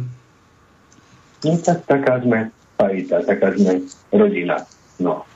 Obiedol si sa ty, priznaj sa poslucháčom, obiedol si sa ty niekedy počas života, išiel si sa z toho aj spovedať, lebo si podozrivý, že s týmto si sa ty nikdy nespovedal. No teda, to teda nie, lebo jem do polosíta a pijem do polopíta, tak to môžem poradiť každému. No. A to máš nejaký, to si zdedil, taký to je boží dar. No, Boží dar, áno. To je Boží dar, taká svetá miernosť v oblasti, dajme tomu jedla. Potom, keby bola aj v pití. Všetko je, je Boží dar. Všetko dobré je Boží dar a všetko zlé je naša chyba. No. Moja chyba. No. Ľudia, milí poslucháči, požehnávam vás a ešte raz hore hlavy, nie sme sami, e, nie sme sami, rozprávajte sa, nebojte sa s láskou, napomínajte vhod či nevhod so všetkou miernosťou a láskavosťou, alebo ako to Pavol píše. Takže buďte svetlom, soľou a kvasom a dobre bude. Dovidenia. Ďakujem tu, pán Boh zaplať. Tak máme dokonca 8 minút, že by sme dali ukážku, ktorú máme nachystanú od jedného pražského karmelitána Pátra Kodeta. Ten má taký krásny otcovský aj múdry hlas. Skúsme ho dať. Pane Ježíši, já tě vyvyšuji nad tím dnešním večerem naším, nad tímto setkáním. Prosím tě, veď nás svým duchem a dej nám tu milost, abychom se ještě více otevřeli každému projevu tvé lásky, tvé moci, tvého slitování. Prosím tebe, Duchu Svatý, aby si mě zmocnil ke službě slovem. Amen. Rád bych promluvil pár slov o tom, jak vlastně se nechat vést duchem božím v každém nastávajícím dni našeho života. Abychom nezůstali u toho, že jsme něco prožili, tak jako apoštolové o letnicích, ale abychom nenechali toho Ducha Svatého vyvanout. A všechno, co budeme žít, tak aby mělo tu jeho pečeť. Ale přece jen na začátek se ještě na něco zeptám. Asi znáte ten příběh ze skutku apoštolských, kdy Pavel dorazil do Efezu, našel tam několik učedníků, kteří věřili v Krista a když s nimi mluvil, tak se jich zeptal, když jste uvěřili, přijali jste Ducha Svatého? To je zvláštní otázka, protože člověk by si myslel, že když člověk uvěří, takže automaticky v něm musí působit Duch Svatý. No ono to není tak jednoduchý. Pán Ježíš se věnoval svým apoštolům tři roky. A během svého pozemského života, když mluvil o Duchu Svatém, těsně před svými velikonocemi, tak jim říkal, že jim sešle utěšitele Ducha Svatého. A říkal, vy ho znáte, je u vás. Viděli jste ho, ale bude ve vás. Co si tenkrát ti apoštové pod tím představovali, to nevíme. Jsme rádi, že nám to evangelista Jan zaznamenal. Protože ten rozdíl, jestli Duch Svatý je u nás a nebo v nás, to je rozdíl kvality. Oni viděli Ducha Svatého v životě Ježíšově. Viděli ho na jeho konání, slyšeli ho z jeho slov, viděli ho na jeho tváři, ale sami tu zkušenost neměli. A tak ten Pavel se v tom Efezu ptá, když jste uvěřili, přijali jste Ducha Svatého? Víte, kdyby to pan Faráš tuhle otázku položil při nedělní mši svaté, myslím, že by nastalo hodně rozpaku. Tak ono nakonec, kdyby položil jakoukoliv otázku, že jo. Ale já jenom upozorňuji, že otázky mnou kladené budou řečnické. Takže řečnická otázka se vyznačuje tím, že když ji řečník položí, tak si na ní sám odpoví. Protože kdybyste na ní začali odpovídat vy, tak by se mohlo stát, že řeknete něco, co bych nechtěl slyšet. Tak já si radši řeknu sám. Takže my máme v kostele spoustu lidí, kteří věří. Ale myslím si, že vysoké procento z nich nemá bytostnou zkušenost s přítomností Ducha Svatého ve svém životě a ve svém jednání. Že prožili křest vodou a neprožili křest duchem. A ten Pavel jim to říká a oni říkají, že ale to ani, ani jsme neslyšeli, že je nějaký duch svatý. A, a tak ten Pavel jim to řekl, pomodlil se s nimi, vložil na ně roce a oni přijali plnost Ducha Svatého. A moje první otázka je, přijali jste Ducha Svatého? Jste rádi, že nemusíte odpovídat, vidíte? Ale aspoň byste se mohli usmát. No já doufám, že ano, že jinak bych předpokládal, že tady dneska nebudete sedět.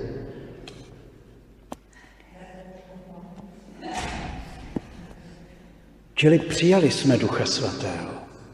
Podle čeho to člověk pozná? No mimo jiné podle toho, že to změní jeho život. Není možné přijmout Ducha Svatého a žít tak, jako jsem žil předtím. Protože s tím souvisí nové narození. A to nové narození spočívá v tom, že v nás začne žít Ježíš jedinečným způsobem, on svůj vlastní život. Protože my jsme se zřekli sebe pro něj. A Ježíš žije v nás jenom v moci Ducha Svatého. My nejsme povoláni Pána Ježíše jen tak napodobovat, jako kouknout se jako děti na tatínka, jak to dělá, zkoušet to. My jsme povoláni dát prostor ve svém životě, ve svém těle, ve svém srdci, ve své mysli, ve svých citech, dát prostor Ježíši. Pavel o tom píše, Filipanům, aby jsme měli v sobě to smýšlení, které měl Pán Ježíš. A my se učíme žít ten Ježíšův život ve svém těle. A to v nás působí Duch Svatý. A je to veliká věc, když člověk tuto milost přijme, ale ono to nestačí. Já jsem ve svém životě viděl mnoho lidí, kteří prožili křes duchem, naplnění duchem, a od té chvíle vždycky při písních zvedali ruce a tleskali a, a, a to a tancovali. A... Ale když jsem se podíval po letech na jejich život, tak ten život nenesl známky Ducha Svatého. A ovoce ducha je úplně jasné. Na ovoce se musí chvíli čekat. Jak kdo si řekl, Dárky ty můžeme dostat ve vteřině, jak u Vánocích. A Duch Svatý dává dary. A vy jste o tom taky slyšeli a, a taky jste přijali a ještě možná přijmete, protože když člověk přijme Ducha Svatého, Duch Svatý ho automaticky vede k druhým, vede ho ke službě, ne k tomu, aby se zavřel doma a těšil se z toho, že já mám Ducha Svatého a Nováková ještě ne. Prostě jsem poslán za tou Novákovou abych jí prostě zvěstoval evangelium a abych jí zprostředkoval tu milost Ducha Svatého. A hlavně, abych jí posloužil. Nezištně, s láskou, tak, jak to potřebuje, jak je toho schopna přijmout. Tak to jsou dary Ducha Svatého. Ale ovoce, ovoce to je plot toho božího působení v nás. A podle toho se to pozná. Většinou skutečně až, až po létech. A ta přítomnost Ducha Svatého, ta bytostná přítomnost v nás, to je úplně základ křesťanství. Když člověk přijme Ducha Svatého, tak de facto stojí teprve úplně na začátku křesťanského života ve vlastním slova smyslu. Do té doby je to přípravka. To je jako povídáme o Pánu Ježíši. Učíme se modlit, učíme se ho mít rádi, učíme se naslouchat jeho slovu. Ale ten rozdíl, že to děláme my a když přijde Duch Svatý, tak to jde zevnitř. A najednou, kdo z vás to prožil, tak ví, že Duch Svatý působí touhu po modlitbě. Ono to nemusí pak být úplně pořád, protože my je potřeba, aby jsme s tou milostí spolupracovali. Ale na tom začátku vždycky to tak je. Že Duch Svatý zapálí srdce člověka a táhne ho. Tou touhou potom žít pro Pána Ježíše, milovat ho, zachránit celý svět, změnit úplně svůj život. No, ono časem postupně zjistí, že to není tak jednoduché, ale ten Duch Svatý stále působí. K té modlitbě nás stále zve, ale nechává prostor pro to, abychom se my proto rozhodovali. Stejně jako nás zve k tomu, abychom četli slovo Boží, abychom ho rozjímali, abychom ze slova žili, ale čeká, že my budeme taky toužit po tom slově. Že pochopíme, když nám skrze to slovo přišel život, takže ho nestrčím do regálu nebo pod skříň, ale že se vystavím té moci Božího slova, protože Pán Ježíš jasně řekl, to máme v 6. kapitole Janova Evangelia, má slova jsou duch a jsou život. To znamená, chceme-li, aby ten duch svatý v nás pořád působil, tak je potřeba se vystavit moci jeho slova. Skrze to slovo přichází duch svatý a proměňuje naši mysl. Ta se nezmění hned. Hejte, ve chvíli, kdy mi pán dal milost křtu v duchu svatém, vy myslíte, že jsem v ten samý den myslel úplně jinak než den předtím? Ale přece jen jsem něco věděl, že je to jinak. Všechno je jinak. A teď nastane ten vzácný okamžik toho rozhodnutí, nenechat si to vzít, nestratit tu milost. A o tom bych rád, kdybychom si řekli dneska pár slov. Protože Duch Svatý z nás činí Ježíšovi učedníky. Dokonce Pavel, že v té důležité kapitole, 8. kapitole Římanům, o působení Ducha Svatého v našem životě řekne, kdo nemá Ducha Kristova, není jeho. To je vážná věc. A mít nebo nemít Ducha Svatého, to není automatismus. To je skutečně vzácný dar, který je třeba opatrovat a z Ducha Svatého se učit žít, nechat se jim vést. To jsem vždycky, když jsem byl ještě mladý, záviděl tomu apoštolu Pavlovi, jak on tam píše prostě a Duch Svatý nás vedl tam a Duch Svatý nám nedovolil jít tam. Jsem říkal, no to měl jednoduchý. Jo. Já nevím, kam mám jít, žádný Duch Svatý mě nevede, ani mě ne, nezabrání, no tak pak to tak vypadá. Ale přece jen z léty člověk se naučil trochu vnímat, jak ho Bůh vede v duchu svatém. Důležité je, aby člověk se naučil poslouchat vnuknutí ducha svatého. A aby se je naučil poslouchat, musí se vůbec naučit poslouchat. To není jednoduchý, protože ta naše deformace je v tom, že jsme plní sebe. A to znamená taky lidský ješitnosti, píchy, sobectví. Prostě, že jo, já vím, co mi kdo bude říkat. No tak s takovouhle to ten Duch Svatý bude mít hodně těžký. Protože vůbec základ křesťanské zralosti začíná tam, že člověk upřednostní Boží vůli před svou. Táto relácia vznikla za podpory dobrovoľných príspevkov našich poslucháčov. Ty, ty sa k ním môžeš pridať. Viac informácií nájdeš na www.slobodnyvysielac.sk Ďakujeme.